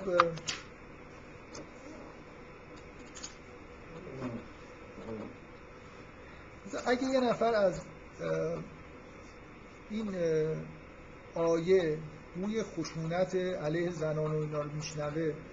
من یه, یه لحظه قبل از اینکه وارد هیچ بحثی بشم شما وقتی که به آیات و روایات به طور کلی نگاه می‌کنید در مورد زن و مرد هیچ شکی تو این هست یا مثلا رفتار خود پیغمبر نگاه می‌کنید هیچ شکی در این هست که تماما توصیه به مودت و مثلا آیه داریم. خانواده جای مودت و رحمت و آشروهن بالمعروف پیامبر نمونه مثلا نرمش با زنان و با همه مردم. یعنی یه روایتی از آیشه هست که رفتم بگم حضرت آیشه. نگفتم یادم افتاد که آیه امادین باقی اینجا نوشته عمر رحمت الله علیه. جالبه. بالاخره این احترام به اصحاب پیغمبر در اینکه من یادم نمیاد توی مجله اینا دیده باشم جلوی عمر رهه بنویسن جالب بود داشتم می‌خونم خلاصه روایتی از آیشه هست که گفته پیامبر در طول عمرش به غیر از در جنگ ها هیچ کس رو نزد این تنبیه بدنی اصلا تو کار پیغمبر نبود. اینکه پیامبر اهل نرمش بود خانواده جای محبته و تمام روایات اینه که با زنها خوب رفتار بکنیم اینکه اسلام اینجوریه شکی توش وجود داره. می‌خوام من گاهی واقعا شما وقتی که یه آیه رو دارید بحث می‌کنید در موردش توی یه کلیتی باید بحث بکنید. من می‌خوام بگم اگه از این آیه یه نفر بخواد ترغیب یا تشویق یا حتی جواز خشونت علیه زنان رو برداشت بکنه این خیلی کار غیر منصفانه ایه برای خاطر اینکه به سراحت هر چی تمام در تمام احکام شریعت و روایات و سیره پیغمبر و قرآن مسئله مودت و رحمت و اینکه با هم دیگه خوب رفتار بکنید و با به زنها فشار نیارید و این حرفا. تو همین سوره سوره نساء تو سوره بقره مدام این حرفا هست. تعدی به زنها نشه حقوق زنان رعایت بکنید. زنها حق دارن. حق در نظر گرفتن برای زنها و اصلا همه اینا رو بذارید کنار. اینکه قانون خانواده قانون نرمش و ملایمت و محبت و اینا باشه این جزو بدیهیات بنابراین این آیه تشویق خشونت علیه زن. مثلا بگیم یه نفر بیاد بگی که آقا اسلام اینکه در حکومت های در کشورهای اسلامی خشونت علیه زنان زیاده برای خاطر این آیه است. میشه واقعا یه همچین ادعایی کرد. یعنی من بگم الان فرض کنید یه نفر بیاد یه آماری ارائه بده که آقا خشونت توی کشورهای اسلامی دو برابر خشونت در اروپا است خشونت علیه زنان. خب؟ بعد بیاد بخواد نتیجه بگیره که این نتیجه سنت اسلامیه چرا؟ برای خاطر اینکه این آیه اینجا وجود داره. خب سنت اسلامی که سرتاپا میگه که با زنان ملایم رفتار بکن در همین قرآنی که این آیه اومده یه نمونه ضرب زن وجود داره دیگه. حضرت به حضرت ایوب گفته میشه که صد تا تار مثلا نمی‌دونم چوب نازک بگیر و بزن زنت که این صد ضربه حساب بشه. یعنی کلا این که حتی این زدن هم یه حالت فانتزی توی قرآن پیدا کرده در یه مثالی که وجود داره. و این همه من می‌خوام هزاران آیه و روایتی که و سیره پیغمبری که همش نرمش در مقابل زن و دوست داشتن و پیغمبر میگه من سه چیز از این دنیا رو دوست دارم یکیش زنان هستن و همه یعنی اگه واقعا مسلمان ها سنت اسلامی رو رعایت می‌کردن که نباید هیچ خشونتی علیه زنان اتفاق میافتاد. کما اینکه پیغمبر هیچ خشونتی علیه زنان اعمال نمی‌کرد. بنابراین این خیلی بی انصافی که من یه جایی یه آیه پیدا کنم اینجا یه جواز ضرب داده شده. بعد بگم اگه مثلا اعراب زناشون خیلی کتک می‌زنن این آیه رو خوندن دارن عمل می‌کنن. خب بقیه آیاتو چرا نخوندن؟ پیغمبر رو چرا نگاه نمی‌کنن؟ این روایت ها رو چرا نگاه نمی‌کنن؟ چرا اون قسمت مودت و رحمتش رو نگاه نمی‌کنن؟ بنابراین این اینجور نگاه کردن این صد درصد مغرضانه است. یعنی تقصیر خشونت علیه زنان مثلا در کشور اسلامی رو به یه قسمتی از یه آیه در قرآن آیات و قرآن نسبت دادن فقط اینه که یه آدمی می‌خواد مثلا فرض مثل یه آتایی بگیره و این حرفا.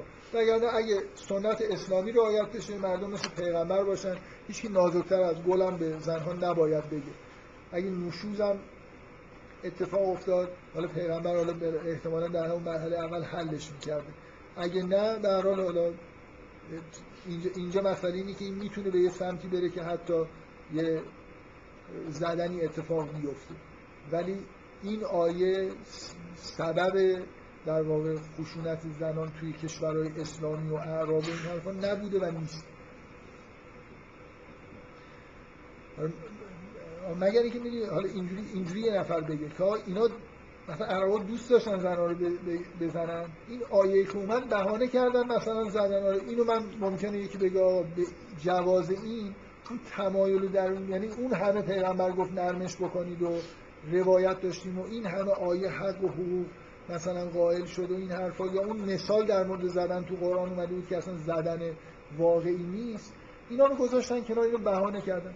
به این معنا هر چیزی رو میشه بهانه کرد. اصلا, اصلا اینجور استدلالا جواب دادن نمی‌خواد. اینکه این منظور این نبود هدف این نبود بهانه کردن و به تمایلات خودشون رسیدن مثل اینه که مثلا فرض کنید یه نفر یه, یه بار یه داستانی رو من نقل کردم که میگن یه آدم خیلی ظاهر و صلاحی بود در مسافرت همه شیفته این شده بودن که این چقدر آدم خوبیه. بعد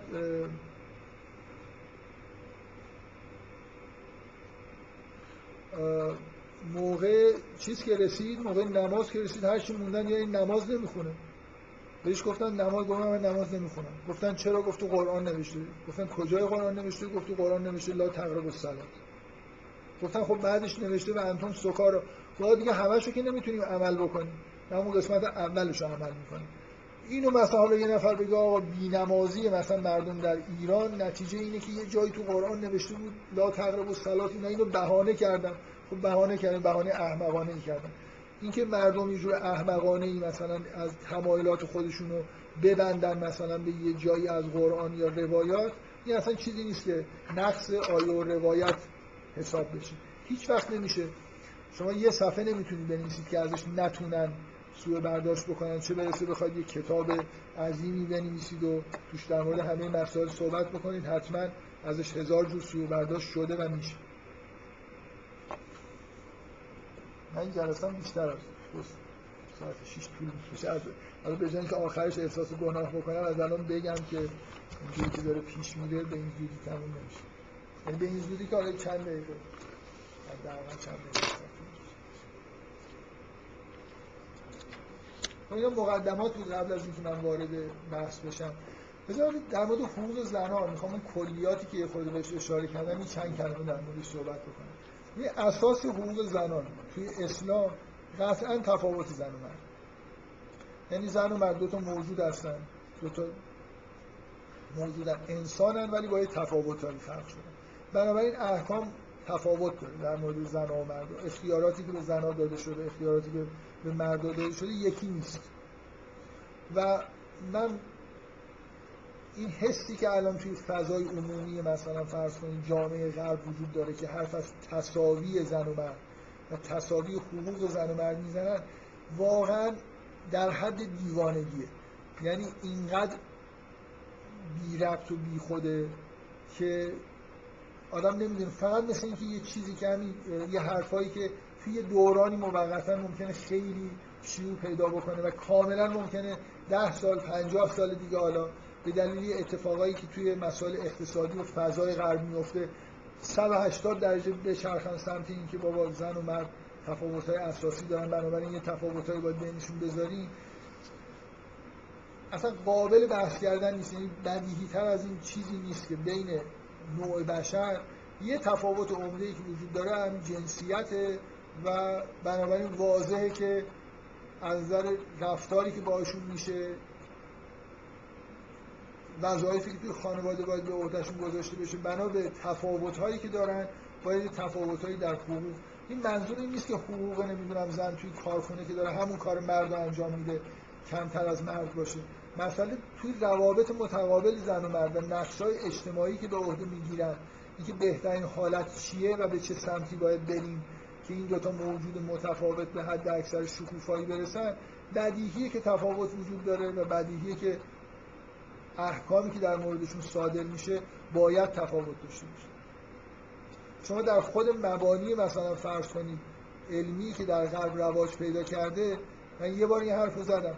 از یه طرف شما این حرفا رو میشنوید از یه طرف یه دانش روانکاوی بسیار محترمی با یه واضع بسیار محترمی به اسم فروید وجود داره که اساسش اینه که همه چیزهای بشر نتیجه جنسیت بنابراین اگر شما حرفای فروید رو در نظر بگیرید تفاوت جنسی نتیجهش تفاوت عظیمی اصلا انگار دو تا موجود مختلف هم دیگه برای اینکه جنسیتشون با هم فرق و خب توی خود روانکاوی هم می‌بینید اینا کاملا تحلیل های متفاوت درباره مردا و زنا و اینکه چجوری جنسیتشون شکل می‌گیره و اینا وجود داره. از نظر زیست شناسی شما از علم بپرسید بالاخره زن و مرد با هم دیگه الان مثلا فرض کنید تو نوروساینس روز به روز بیشتر اینکه مغز زن یه جور کار می‌کنه مغز مرد یه جور کار می‌کنه. رابطه بین دو تا نیمکره زن و مرد دو تا نیمکره مغز توی زن خیلی قویه توی مرد ضعیفتر نمی‌دونم فلان قسمت نیمکره مرد فعالتره فلان قسمت اون یکی نیمکره زن فعالتره و الی آخر. هر چی علم پیش میره بیشتر داره نشون میده که بالاخره از نه فقط مسائل به یه جور تفاوت ساده جنسی تفاوتهایی در حتی مغز و مثلا سیستم اعصاب و روان هم وجود داره. بنابراین ما با دو موجود متفاوت سر و کار داریم. طبیعی اینه که احکامی وضع میشه که با بر اساس این تفاوت وضع میشه. این چیزیه که مبنای تفاوتایی که توی شریعت وجود داره ما در واقع باید یه جوری نشون بدیم که احکامی که در شریعت صادر شده با این تفاوت هایی که وجود داره توی احکام تفاوت رفتاری که وجود داره از نظر شریعت نسبت به زن و مرد نتیجه این تفاوت هاست و انتباق داره با این تفاوت های طبیعی. این چیزیه که باید سعی کنیم به سمتش بریم. نه اینکه یه جوری سنبلش بکنیم. ما هم, هم صدا بشیم با همین کنوانسیون های نمی‌دونم رفع تبعیض و این حرفا که هیچ جور تفاوتی نباید بین زن و مرد من فکر می‌کنم خانوما هر وقت که حرف تفاوت بین زن و مرد میشه حسشون اینه که آ می‌خوان یه چیزی به مرد بدن به ما نمی‌خوام بدن. دیگه کلا فضا فضا اینجوری من هیچ چیزی هیچ از واژه برتری استفاده نکردم. هیچ حرف از تفاوت. تفاوت یه رابطه متقارنه. یعنی از هر دو طرف به ضرر یا به سود هر دو طرف می‌تونه باشه به نفع هیچ هم نمی‌تونه تموم نشه. ولی شما توی مباحث دینی من می‌خوام یه خورده به چیزهایی که قبلا گفتم یه اشاره‌ای بکنم و یه مقدار وارد این بحث خاص بشم. یعنی شما می‌خواید مبنای تفاوت رو پیدا بکنید.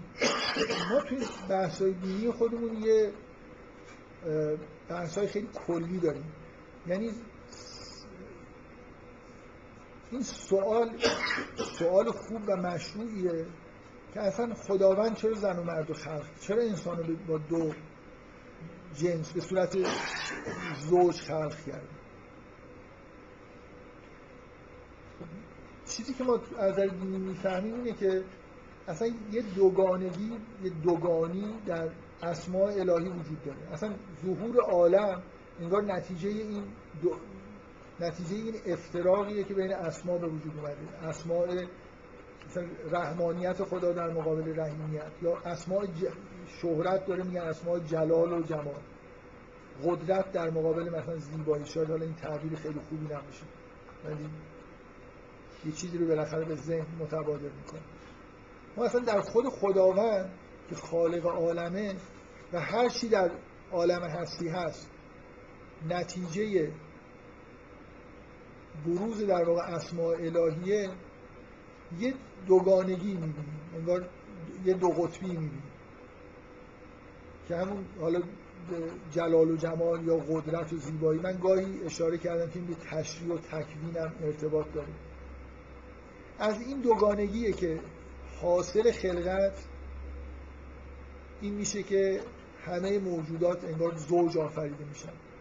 یعنی در یه موجودی در همین موجود انسانی مثلا یه جایی اون اسماء جلال بیشتر غلبه می‌کنن یه جایی اسماء جمال و بعد این مثلا فرض کنید در موجودات تبدیل به نر و ماده یا مرد و زن میشه. و این چیزی که به اساس خلقت یعنی این تفا... این تمایز هایی که در اسماء وجود داره که اساس خلقت و ظهور مثلا کسرت بوده. این نتیجهش اینه که مرد ظاهر میشن و بعد همون جوری که خلقت یه جوری به سمت این میره که این اسمایی که انگار منتشر شدن دوباره همه به وحدت برگردن هدف از اینکه این مرد و زن در واقع در کنار هم دیگه قرار می‌گیرن یه جور رسیدن به یه اتحادی از مثل اینکه تشکیل یه خانواده ای که توش یه تعادلی از این اسما وجود داشته باشه به یه کمالی می‌رسیم یعنی مثل اینکه عالم یه جوری خلق میشه دو پاره میشه و بعد دوباره اینا این دو نیمه به هم دیگه می‌رسن و یه جوری به کمال می‌رسن. خانواده کامل و آدمایی که تو این خانواده تشکیل وجود دارن انسانهای کاملی میشن.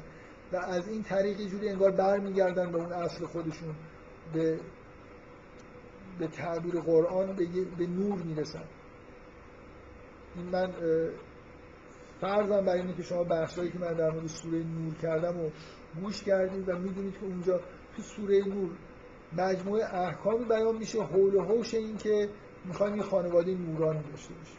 خانواده ای که توش عبادت انجام میشه شناخت و معرفت خود شناخت و معرفت خدا می‌رسن به نور می‌رسن.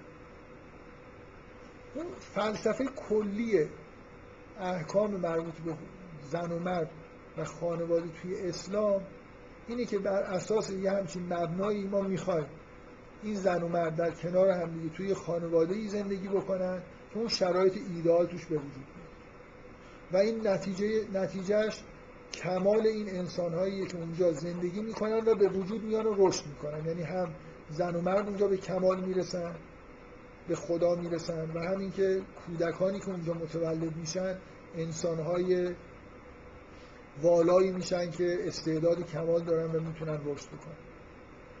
تمام سوره نور اگه یادتون باشه حرف از احکامی هست که این خانواده رو به نوعی مراقبت می‌کنه. تشکیل خانواده رو. و حفظش رو و تداومش رو یه مراقبت می‌کنه.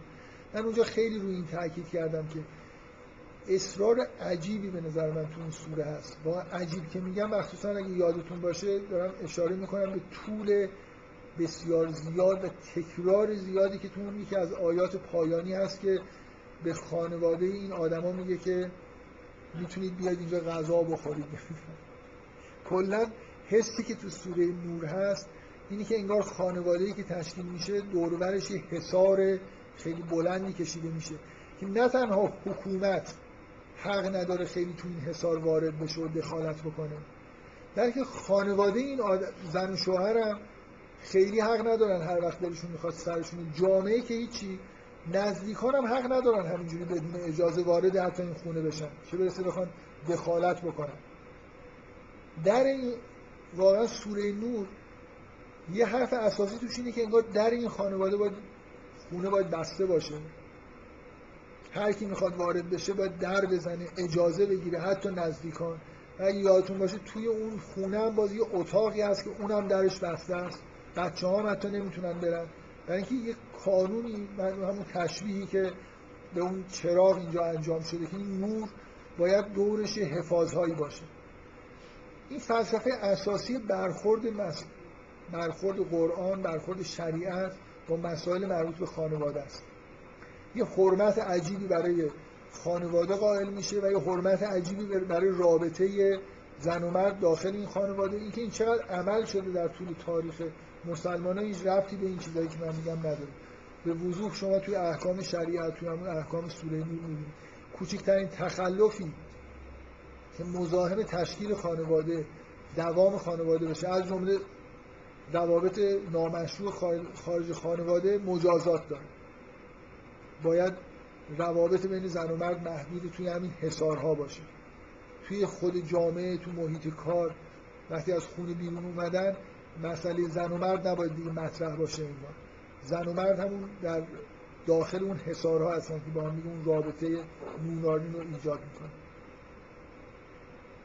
اینا مبناهاییه که یه جوری در واقع در, در اساسش این احکام شریعت تشریع شدن حالا من فقط مختصرا می‌خوام بگم شما این فرهنگ غربی رو فکر کنید بخواد این سوالا و این تصورات اونجا ببرید جواب مرد و زن برای چی هستن؟ من فکر می‌کنم سوال جواب غربی احتمالا بر اساس نظریه تکامله که اگه علمی نگاه بکنیم مثلا همه موجودات تکاملشون جهتگیریشون برای نظریه تکامل تولید مثل بیشتره.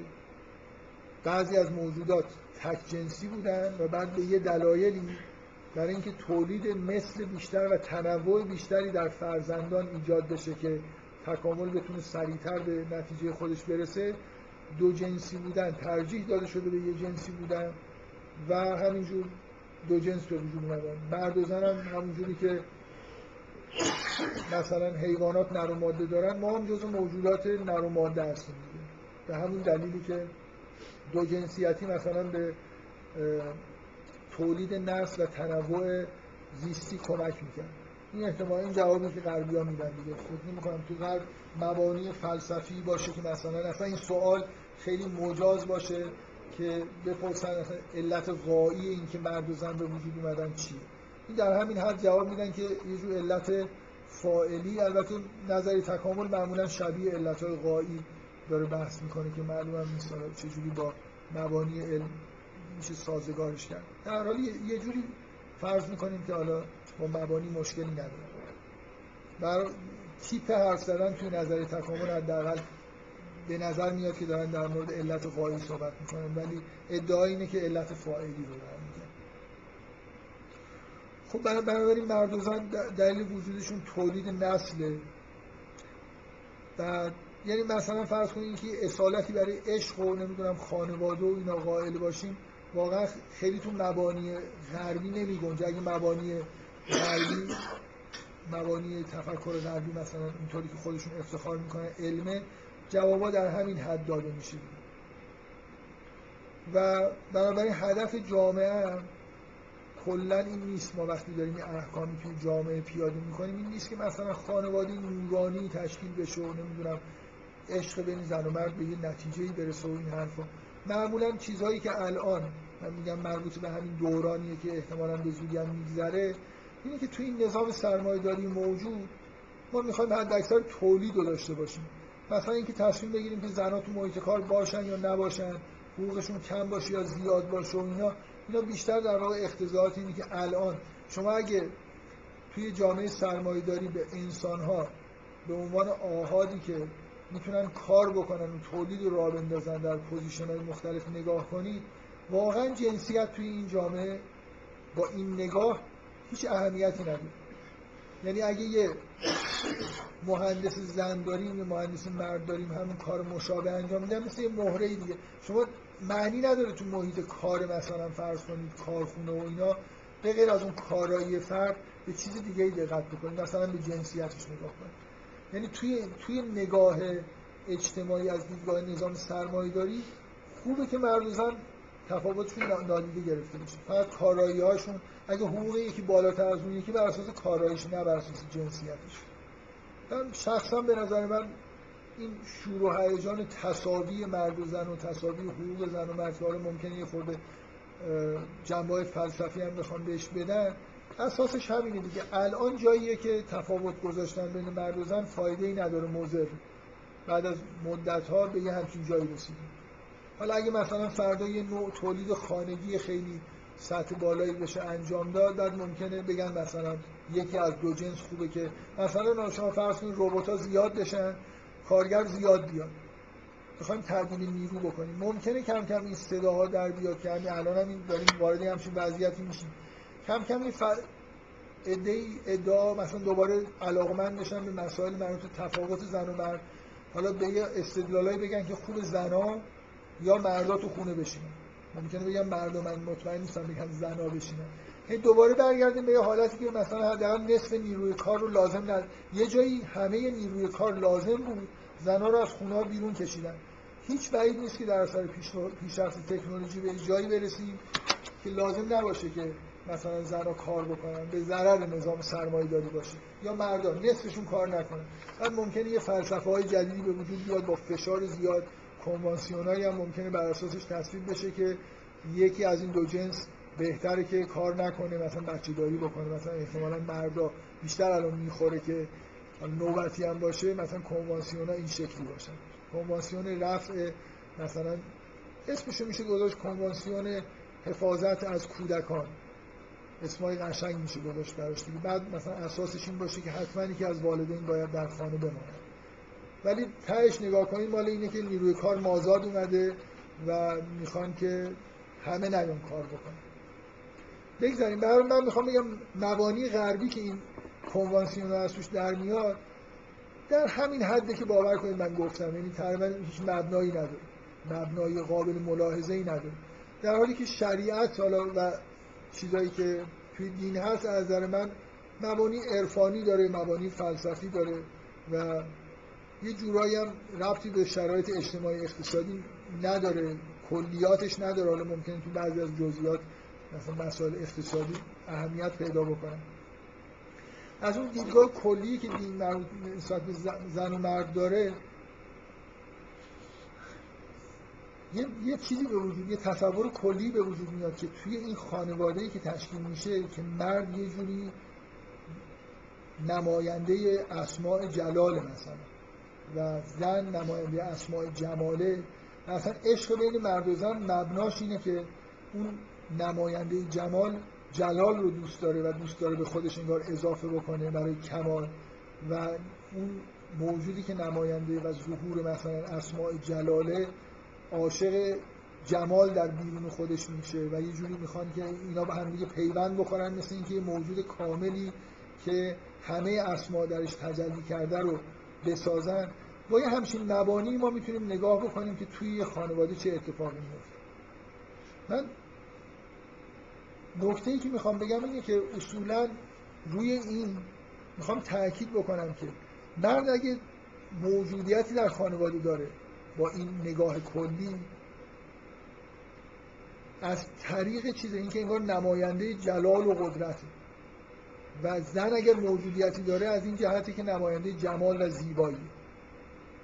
و نقش مرد و زن توی در مقابل همدیگه همچین چیزیه. من قبلا مفصلتر در مورد صحبت کردم. فکر تو همین جلسات شریف.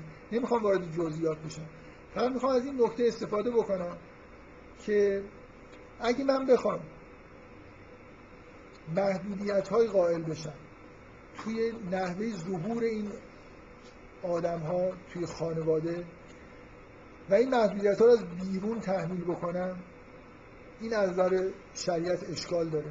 من اولین نقطه ای که می‌خوام بگم درست برخلاف دیدگاه غربی که روز به روز دولت رو و حاکمیت رو بیشتر توی هر چیزی انگار می‌تونه دخالت بده. برای آهاد مردم شناسنامه صادر بکنیم همه چیز رو ثبت بکنیم. بیشتر از غرب الان تو ایران این فساد وجود داره. حکومت تو همه چیز دست میزه و اینو انگار حق خودش می‌دونه. در توی کشورهای غربی اصلا متوجه این نیستن و شاید قبول قبول ندارن به نظرم بیشتر عدم توجهه. که بابا اصلا دخالت کردن توی چارچوبه خانواده خودش یه جور فساده.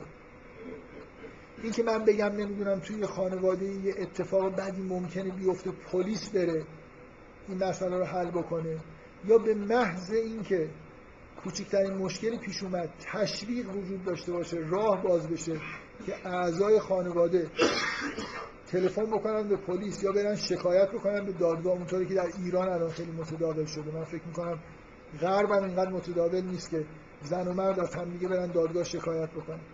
این بنیان خانواده رو از بین می‌بره. یعنی شریعت اولین اصل به نظر من در مورد خانواده همونجور که تو سوره نور هست. توی شریعت اینه که خانواده یه واحد مستقله. که تا حد ممکن باید مسئول از این باشه که از بیرون توش دخالتی انجام بشه. شریعت تشویق نمی‌کنه مرد و زن رو که به مجرد اینکه مثلا اختلاف پیدا کردن برن دادگاه. آخرین مراحل دیگه مثلا می‌خوان طلاق بگیرن اینجای ثبت بکنن برن دادگاه. یا اونجوری که مثلا توی سوره نور هست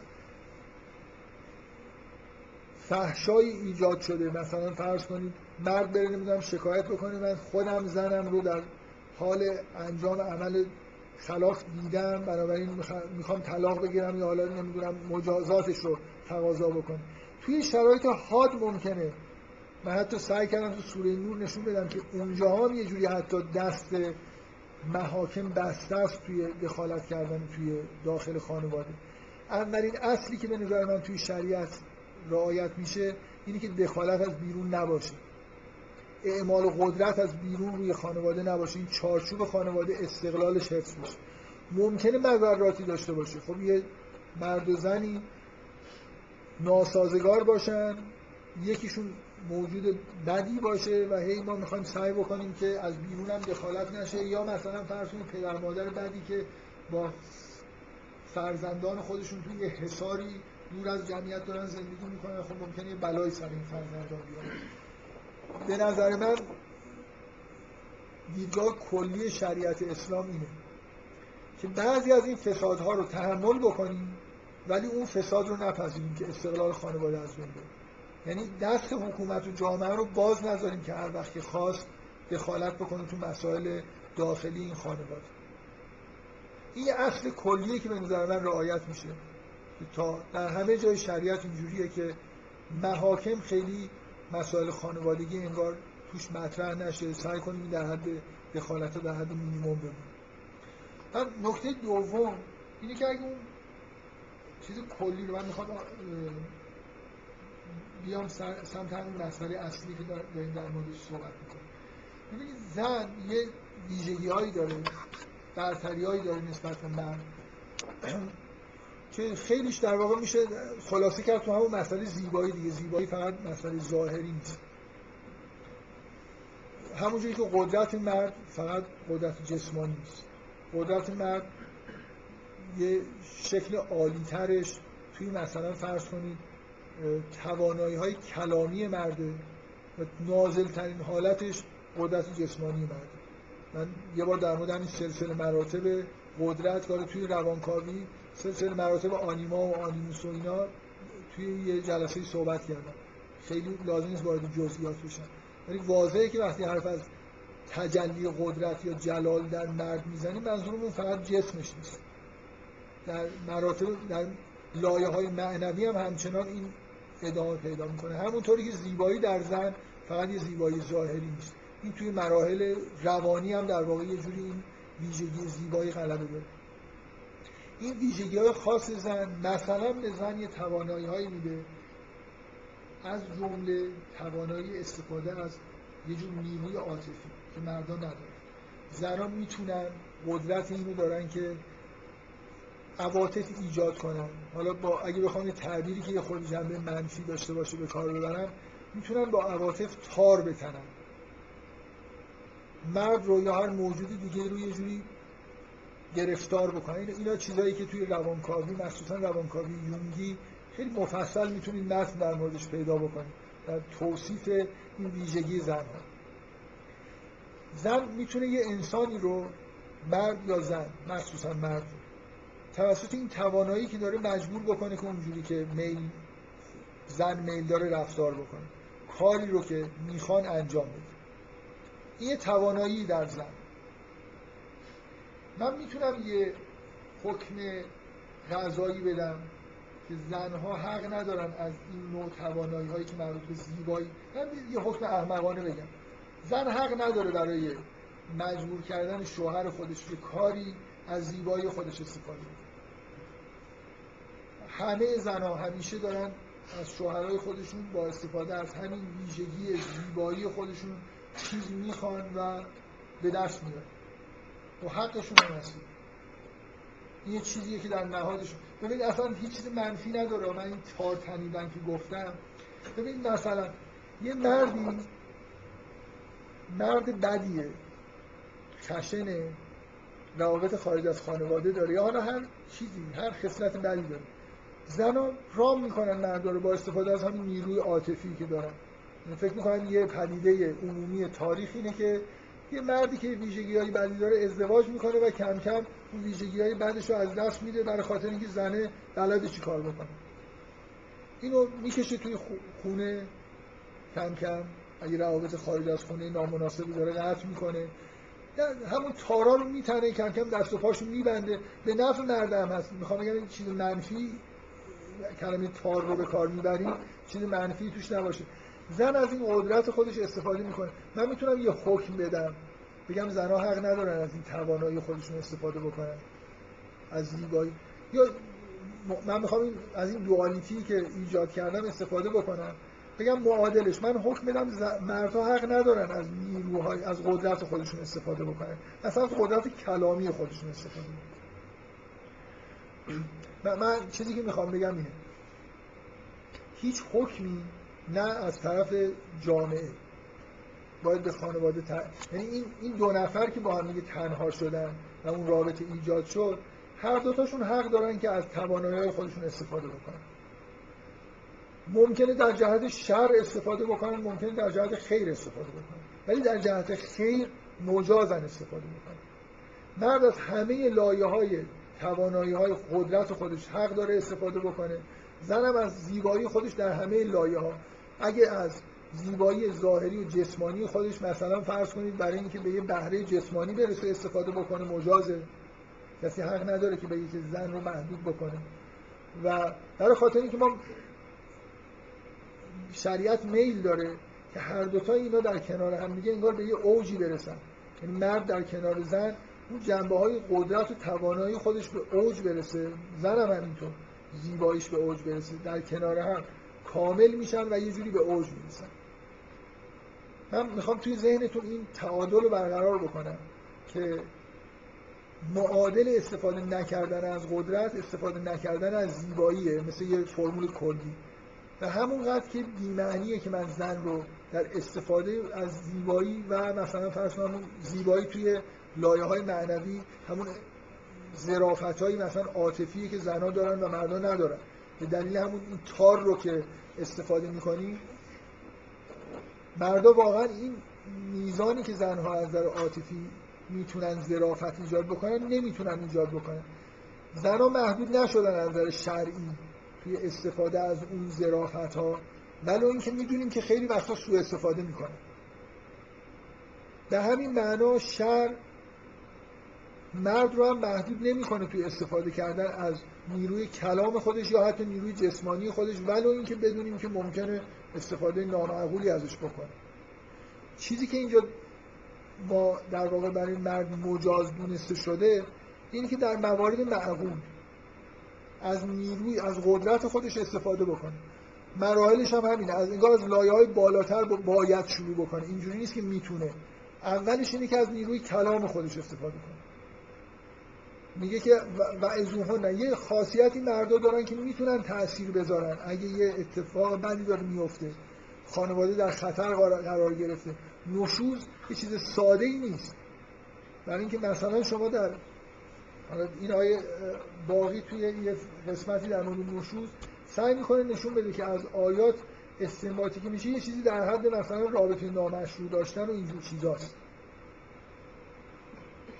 ممکن هم هست حالا این تعبیر رو من نکنم. به هر حال یه چیز بدی در خانواده اتفاق افتاده.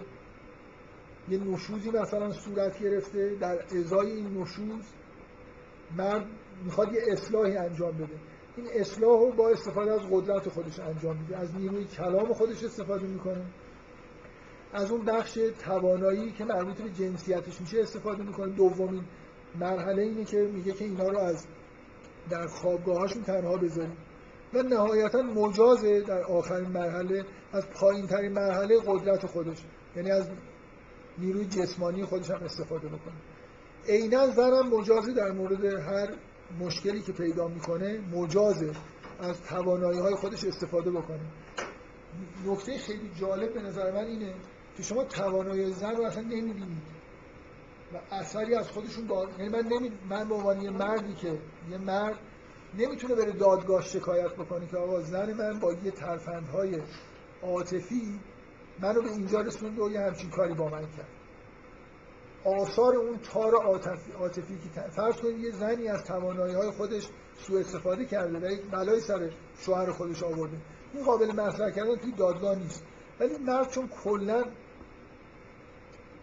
از لحاظ کلی اینجوریه که بیشتر توی اون بخش ظاهری عالم قرار داره. مرد زن بیشتر در باطن عالم قرار می‌گیره.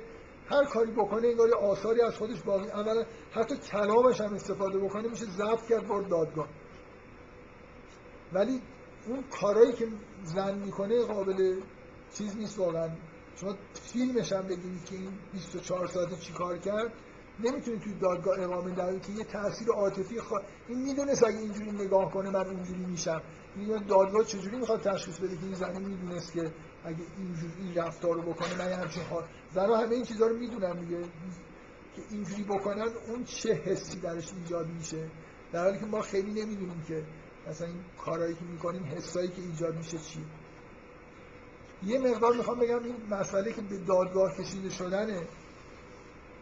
نحوه رفتار مردها توی خانواده به نظر من چیز مربوط به این حالتی به اصطلاح ظهور و ظاهر ظاهری بودن رفتارهای مرده که قابل استشهاد و قابل گواه گرفتن و این حرفاست در مورد زنان نیست. این آیه به نظر من کلا اولا فضاش اینه مسئله اصلاحه. یعنی زن گناهکاره جرمی مرتکب شده بنابراین توی این مورد مرد می‌خواد اصلاحی انجام بده. اصلاح خودش رو با همون توانایی های خاص خودش انجام میده. از توانایی کلامی شروع می‌کنه و به هر جایی که شد به پایانش یعنی توانایی جسمانی هم ختم می‌کنه. هیچ محدودیتی هم شر برای اعمال این توانایی ها چه در مورد مرد چه در مورد زن قرار نداده. نکته اینه که باید این اعمال توانایی از اون طریق مردانه و زنانه خودش صورت بگیره در مورد اصلاح صورت بگیره وگرنه غیر مجازه. یعنی اگه الان یه مردی همینجوری بیاد زنش کودک بزنه مجرمه و این آیه هم هیچ بهانه‌ای دستش نداده که این کارو بکنه. بنابراین باید نشوزی وجود داشته باشه. من فکر کنم میشه بحث در مورد نشوز هم انجام داد. من خیلی تمایلی به این کار ندارم. هر چی می‌خواید بذارید. یه فسادی اونجا وجود داره. نشوز برای یه چیزی زن یه کار بدی کرده تکرارم می‌کنه. بهش میگن نکنم باز می‌کنه یعنی ببینید وقتی کار به زنن داره می‌کشه که از مراحل وعظ و همه چیز گذشته دیگه. شما یه زنی رو در نظر بگیرید کاری که نباید بکنه. و یه جوری داره مثلا به ازمهلال خانواده منجر میشه. انجام میده مرد بهش میگه نکن باز می‌کنه. در مسائل مثلا فرض کنید در خوابگاهش هم تنهاش می‌ذارن تاثیر نمی‌ذاره. آخرین راه اینه که از پایین ترین سطح قدرت خودش استفاده می‌کنه. که این نشوز رو یه جوری رفت بکنه. همونطوری که زنها نشوز مردها رو با همه توانایی هایی که دارن حق دارن که رفت بکنن. این می‌خوام بگم این فضای کلیه که به نظر من این حکم داره به نظر من تاریخ مصرفش نگذشته. یعنی اینکه جلوی اعمال قدرت توی سطوحی گرفته بشه به دلیل اینکه الان مثلا جامعه اینجوری شده و اینا به نظر من اینا خیلی معنی نداره. این تو همون کانتکست کلی دینی که اساس بر اینه که همه چیز با مدارا صورت بگیر و مخصوصا نسبت به زنان نرمش وجود داشته باشه. آخرش اینه که ممکنه کار به اینجا هم برسه. من, من مشکلی واقعا نمی‌بینم. یعنی این تهدید حداقل انگار یه جوری وجود داره که مرد حتی بتونه از قدرت جسمانی خودش هم استفاده بکنه. من نکته ای که بذار اینجوری بهتون بگم. مثل اینه که از هم پاشیدن خانواده. چه به معنای طلاق چه به معنای اینکه این روابط کلا مختل بشن. یعنی به یه جایی برسن دیگه اون خانواده اون کار کردی رو که از نظر عرفانی مثلا باید داشته باشه کلا دیگه نداره. از هم پاشیدن خانواده همونطوری که در روایات هم شما شنیدید و در قرآن هم می‌بینید.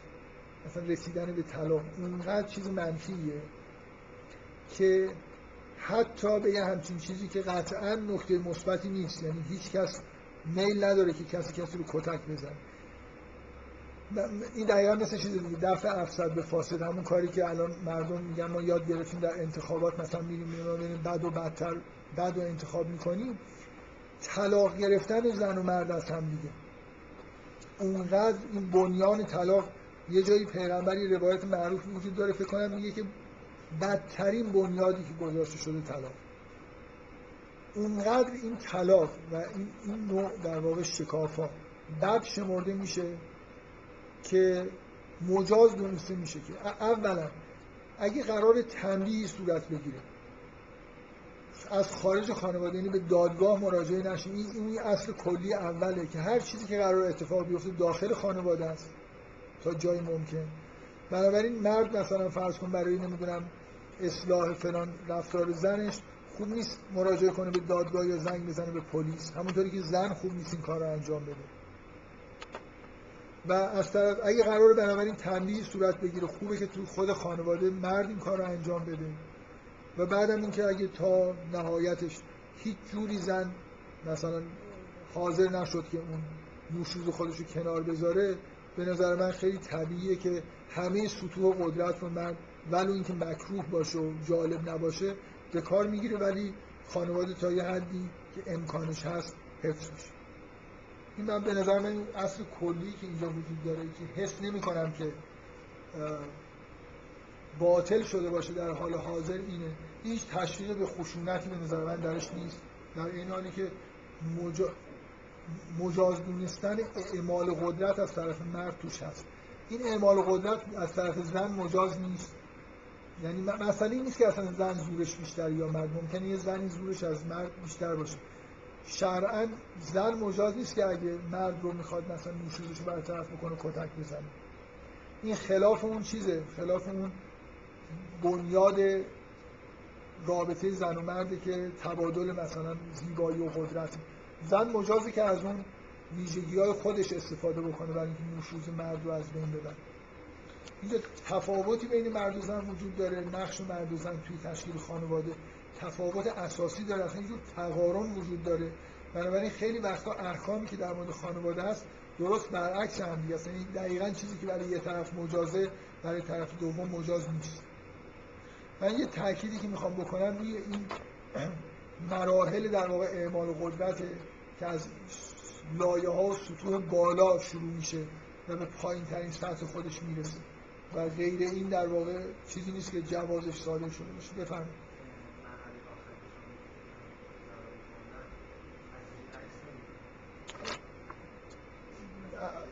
از نظر منو می‌خواید اصلا در خیلی وقتا نتیجه خیلی مثبتی هم بود من آدمی نیستم همسر خودم کتک بزنم. ولی داده های به نظر من روانشناسی اینجوری هستن که و این شکلی نیست که فکر کنید که اگه ببینید آخه ببینید با مردا زنا رو مردا زنا رو بی خود می‌زنن مردا زنا رو اصلا نه اینکه اصلا نه نشوزی اتفاق افتاده. ببین شما باید این شرایطی در نظر بگیرید. تو شرایطی که زن مرتکب یه عمل خلافی که مثلا خلاف عرف می‌دونه خودش هم می‌دونه یه جوری داره کار بدی می‌کنه. ولی می‌کنه مرد بهش میگه نمی‌کنه. باید این شرایطی در نظر بگیرید مرد و زنان رو بی خودی کتک می‌زنن. بیش از اندازه ظالمانه کتک می‌زنن. معلومه شما توی همین شرایط اگه بزنید استخون زن رو بشکنید یعنی ناجوان مردانه رفتار بکنید که معلومه اثر نداره. یه چیزی داره دیگه و یه ماجرایی وجود داره. زن گناهکاره و به جای اینکه توسط دادگاه تنبیه بشه داره توی خانواده تنبیه میشه. اونم بعد از اینکه بهش گفته شده مثلا نه یه بار من نمی‌دونم توی روایات یه چیزایی هست که چند بار باید بهش گفته بشه. نمی‌دونم چه مراحلی داره که اون حالت قهری که پیش میاد مثلا که اثر بکنه نکنه. چون این شرایط مرد یعنی تا حدی مظلومانه سعی کرده جلوی کار زن بگیره اثر نکرده بعدم قرار نیست بزنه. دیگه به اونجا رسید خب حالا دیگه مجاز شد. نکته مثلا به جون زن کتک اصلا اینطوری نیست. یعنی فضای این آ... فضای قرآن اینجوری نیست. میگم اون نمونه تنبیه هم که وجود داره بیشتر تنبیه سمبولیکه. حداقل اگه قرار چیز واضح بدیهیه که اگه قرار تنبیه بدنی خدایی نکرده به اونجا برسه کار. مثلا این نیست که اولش مثلا کتک مفصل. حالا مثلا یه چیزی مثلا خیلی سمبولیک. یه کاری انجام بشه اونم یه مراحلی رو طی بکنه. من فکر نمی کنم هیچ وقت روایات آقای باقی اینو بخونید این مقاله بد نیست. برای خاطر این ارجاع خوبی که به خیلی از روایات میده هم روایاتی نقل کرده که اصلا هیچ شرایط یعنی اگه مثلا مرد یه جوری کتک بزنه که جاش بمونه دیه داره. زن می‌تونه بره شکایت بکنه و دیه بگیره و این حرفا. یعنی اصولا هیچ وقت حرف از تنبیه بدنی اون چنانی نیست. شما این دادگاه رو که میگید که زن و مردم زن رو بی خود و بی جهت در حالی که هیچ حقی ندارن حق اصلا با زنه. هر اختلاف پیش میاد ابتدا به ساکن کتک می‌زنن خیلی هم اساسی کتک می‌زنن. نه تو ایران تو همه جای دنیا. نه باقی آماری نقل کرده که در آمریکا 25 تا 35 درصد زنا توی آمار 30 تا 35 درصد زنا ادعا کردن که کتک خوردن. از شوهرشون 15 تا 20 درصدشون گفتن در زمان بارداری هم کتک خوردن. یعنی همین الان این قوانین هم که گذاشتن این حرفا. ببینید من این نکته به عنوان حالا می‌خوام آخر کار خیلی حرف زدم ببخشید. اینکه فکر کنید که اگه قانون بذارید نمی‌دونم کنوانسیون بذارید مرد و زنان رو کتک نمی‌زنن یا اگه بزنن زنها میرن شکایت می‌کنن اصلا اینطوری نیست. یعنی خود اون روابط خانوادگی اینجوری که خیلی وقتا همین الان شما برید در آمریکا خیلی قوانین روشنی وجود داره و خیلی راحت میشه مرد رو به این دلایل کشید به دادگاه. خیلی از زنها این کار نمی‌کنن. چون می‌دونید وقتی زن بره دادگاه شکایت بکنه مرد رو بگیرن بیارن مثلا زندانیش بکنن دیگه خانواده کارش تمومه دیگه. زنها به خیلی وقتا به دلیل علاقه که به خانواده خودشون دارن همین الان توی آمریکا کتک می‌خورن و نمیرن دادگاه. می‌خوام بگم یعنی اون حس اینکه یه حساریه که نباید به بیرونش مراجعه کرد. توی زنها خیلی وجود داره اتفاقا. الان مثلا فرض یه زنی خیلی فوری تصمیم بگیره الان که خیلی متداول شده مهر نمی‌دونم بذاره به اجرا و زن مرد بندازه زندان. دیگه تموم شده زندگیش دیگه. نمی‌تونه با این مرد دوباره زندگی رو شروع بکنه. بنابراین به همین دلیل که این مراجعه به خارج از خونه کلا یه قباحتی داره و یه جوری کار رو به جای باریک میکشونه همین الان زنها دارن کتک های وحشتناک هم می‌خورن و جایی به کسی چیزی نمیگن. می‌خوام بگم اون نکته که شما تو شروع حرفتون گفتید که اثر عکس می‌ذاره اگه تصورتون این رفتارهایی که الان مردا با زنها در همه جای دنیا می‌کنن معلوم اثر عکس می‌ذاره که اصلا چیز اصلش چی بوده که عکسش چی باشه؟ یارو همینجوری مست زنشو کتک می‌زنه. اثر عکسش چیه مثلا؟ دوست داشته کتک بزنه زدن مثلا آروم گرفته. با کتک زدن زنش خیلی وقتا زنا یه حقی دارن می‌خوان از مرد شوهرشون بگیرن کتک می‌خورن. اینا که اکثرا اینجوریه دیگه واقعا مردایی که کتک می‌زنن اونا اونچنانی کتک می‌زنن که کار به دادگاه می‌کشه و جاش مونده یارو می‌تونه بره شکایت بکنه دیگه. آدمای درست حسابی نیستن که بنابراین خیلی نباید فکر کنید که مثلا ربطی به این ماجرا داشته باشه اینجا مردا آدم خوبیه زنا آدم خوبی نیست. هرچی هم بهش میگن مثلا گوش نمی‌کنه. نهایتش آخرش میگن بابا به جای اینکه مثلا بری دادگاه یا طلاق بگیری اینم امتحان کن. مثلا اونم آروم مثلا خود بزنه شاید مثلا تاثیر بکنه. این موضوع خشونت علیه زنان یه چیز دیگه است واقعا با این چیزی که اینجا داره گفته میشه. فرض این قانون در اینه که مرد صالح زن ناصالحه داره کارهای بد می‌کنه. هرچی هم بهش میگن گوش نمی‌کنه خانواده دیگه داره اصلا میپاشه مثلا کار به جایی رسیده مثل اینکه آخرین اینم امتحان می‌کنیم نشد دیگه خب نشد دیگه.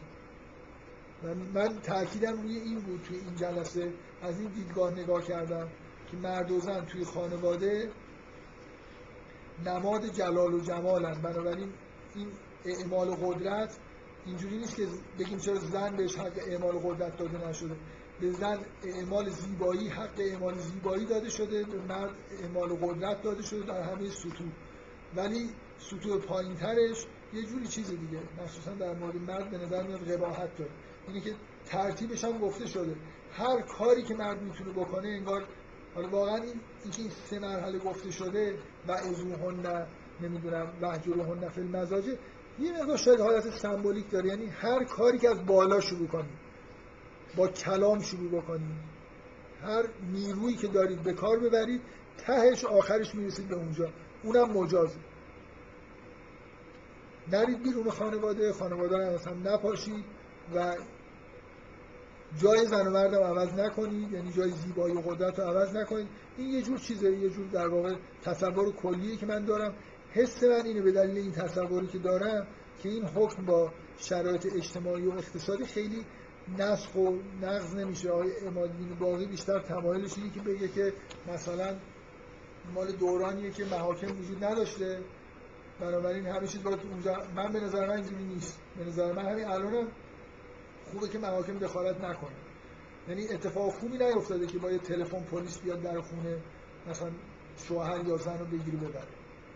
فکر می‌کنم توی شریعت این حسنه که مسائل داخل خانواده. می‌بینید وقتی که قراره که طلاق هم اگه قرار اتفاق اختلاف جدی شده اول میگن که تو همین سوره بقره تو سوره بقره فکر می‌کنم هست که برید سراغ یا تو سوره نساس ببخشید. خانواده ها رو بیارید.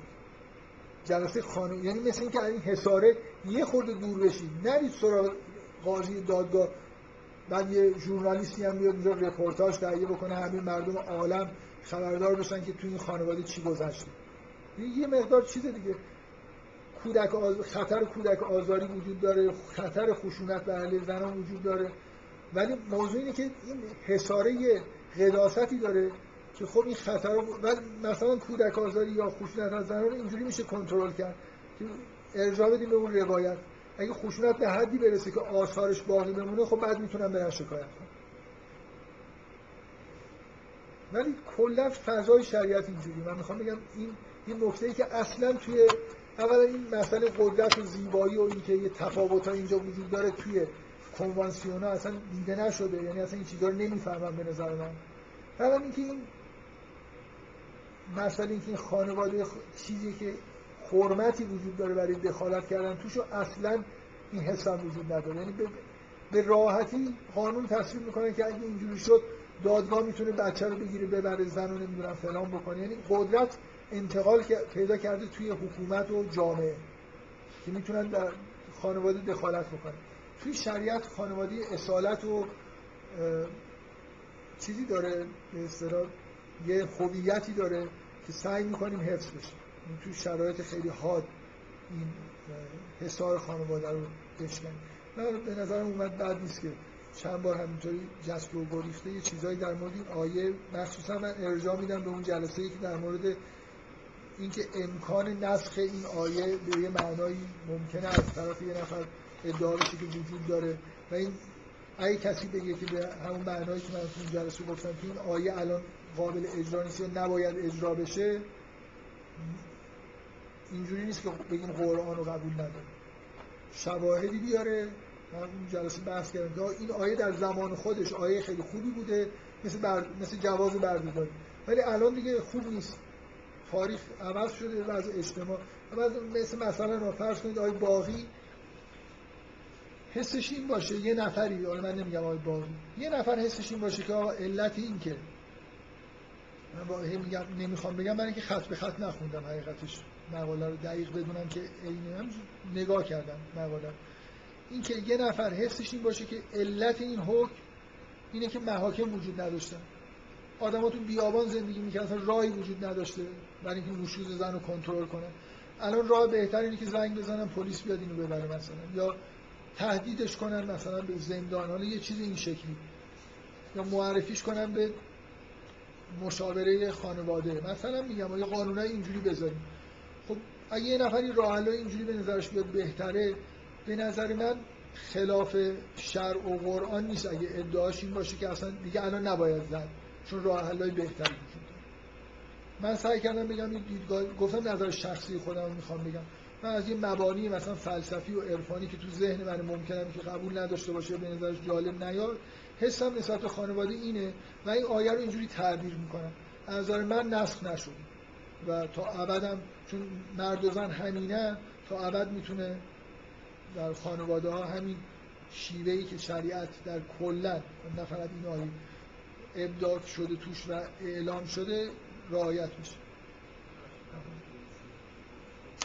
جان؟ نشوز و همین مقاله های باقی رو بخونید مفصل صحبت کرد در مورد. سعی می‌کنه با آیات قبل و بعدش یه جوری نشون بده که ایشون نه ایشون به آیات قبل آیه 19 تو سوره نساء ارجاع میده و به قطعه قبل از این خود این آیه سعی می‌کنه استدلال بکنه که نشوز از نوع فاحشه نمی‌دونم مبین است. یه همچین چیزی که توی آیات قبل اومده. یه استدلالی داره و توی روایات هم آورده که در مورد نشوز اصلا یه فصل داره که نشوز یعنی چی؟ هم استدلال رو قرآن کرده هم روی آیه. در حال یه چیز یعنی خلاف آشکاریه نه اینکه مرد بگه که من همینجوری این ظرف و نظر تو آره یارو دلش باید کتک بزنه. میگه خب یادش رفت. میگه من گفتم دیشبم که مثلا ترک فلان کردم دیگه بیاد بزن. نشوز هر چی می‌خواد باشه. حداقلش اینه که یه چیزه. یه خلاف خیلی آشکاریه که مثلا زنم دفاعی نداره بگه نه من این کاری که می‌کنم کار خوبیه. ولی حالا مثلا قبول نمی‌کنه دیگه. یه عادت بدی داره انجام میده. یه همچین. حالا بخونید اینجا که ایشون ادعاش اینه که در حد فاحشه مبینه باید باشه. من یه خورده استدلالش به نظر من خیلی قوی نیست. ولی بعدم نیست. یعنی ارجایی که به آیه 19 میده خوبه. منتها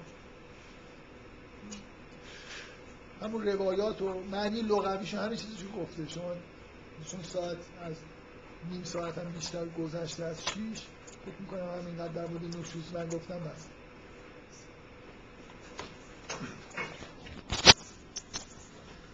خب شما من شما دست شما دست هم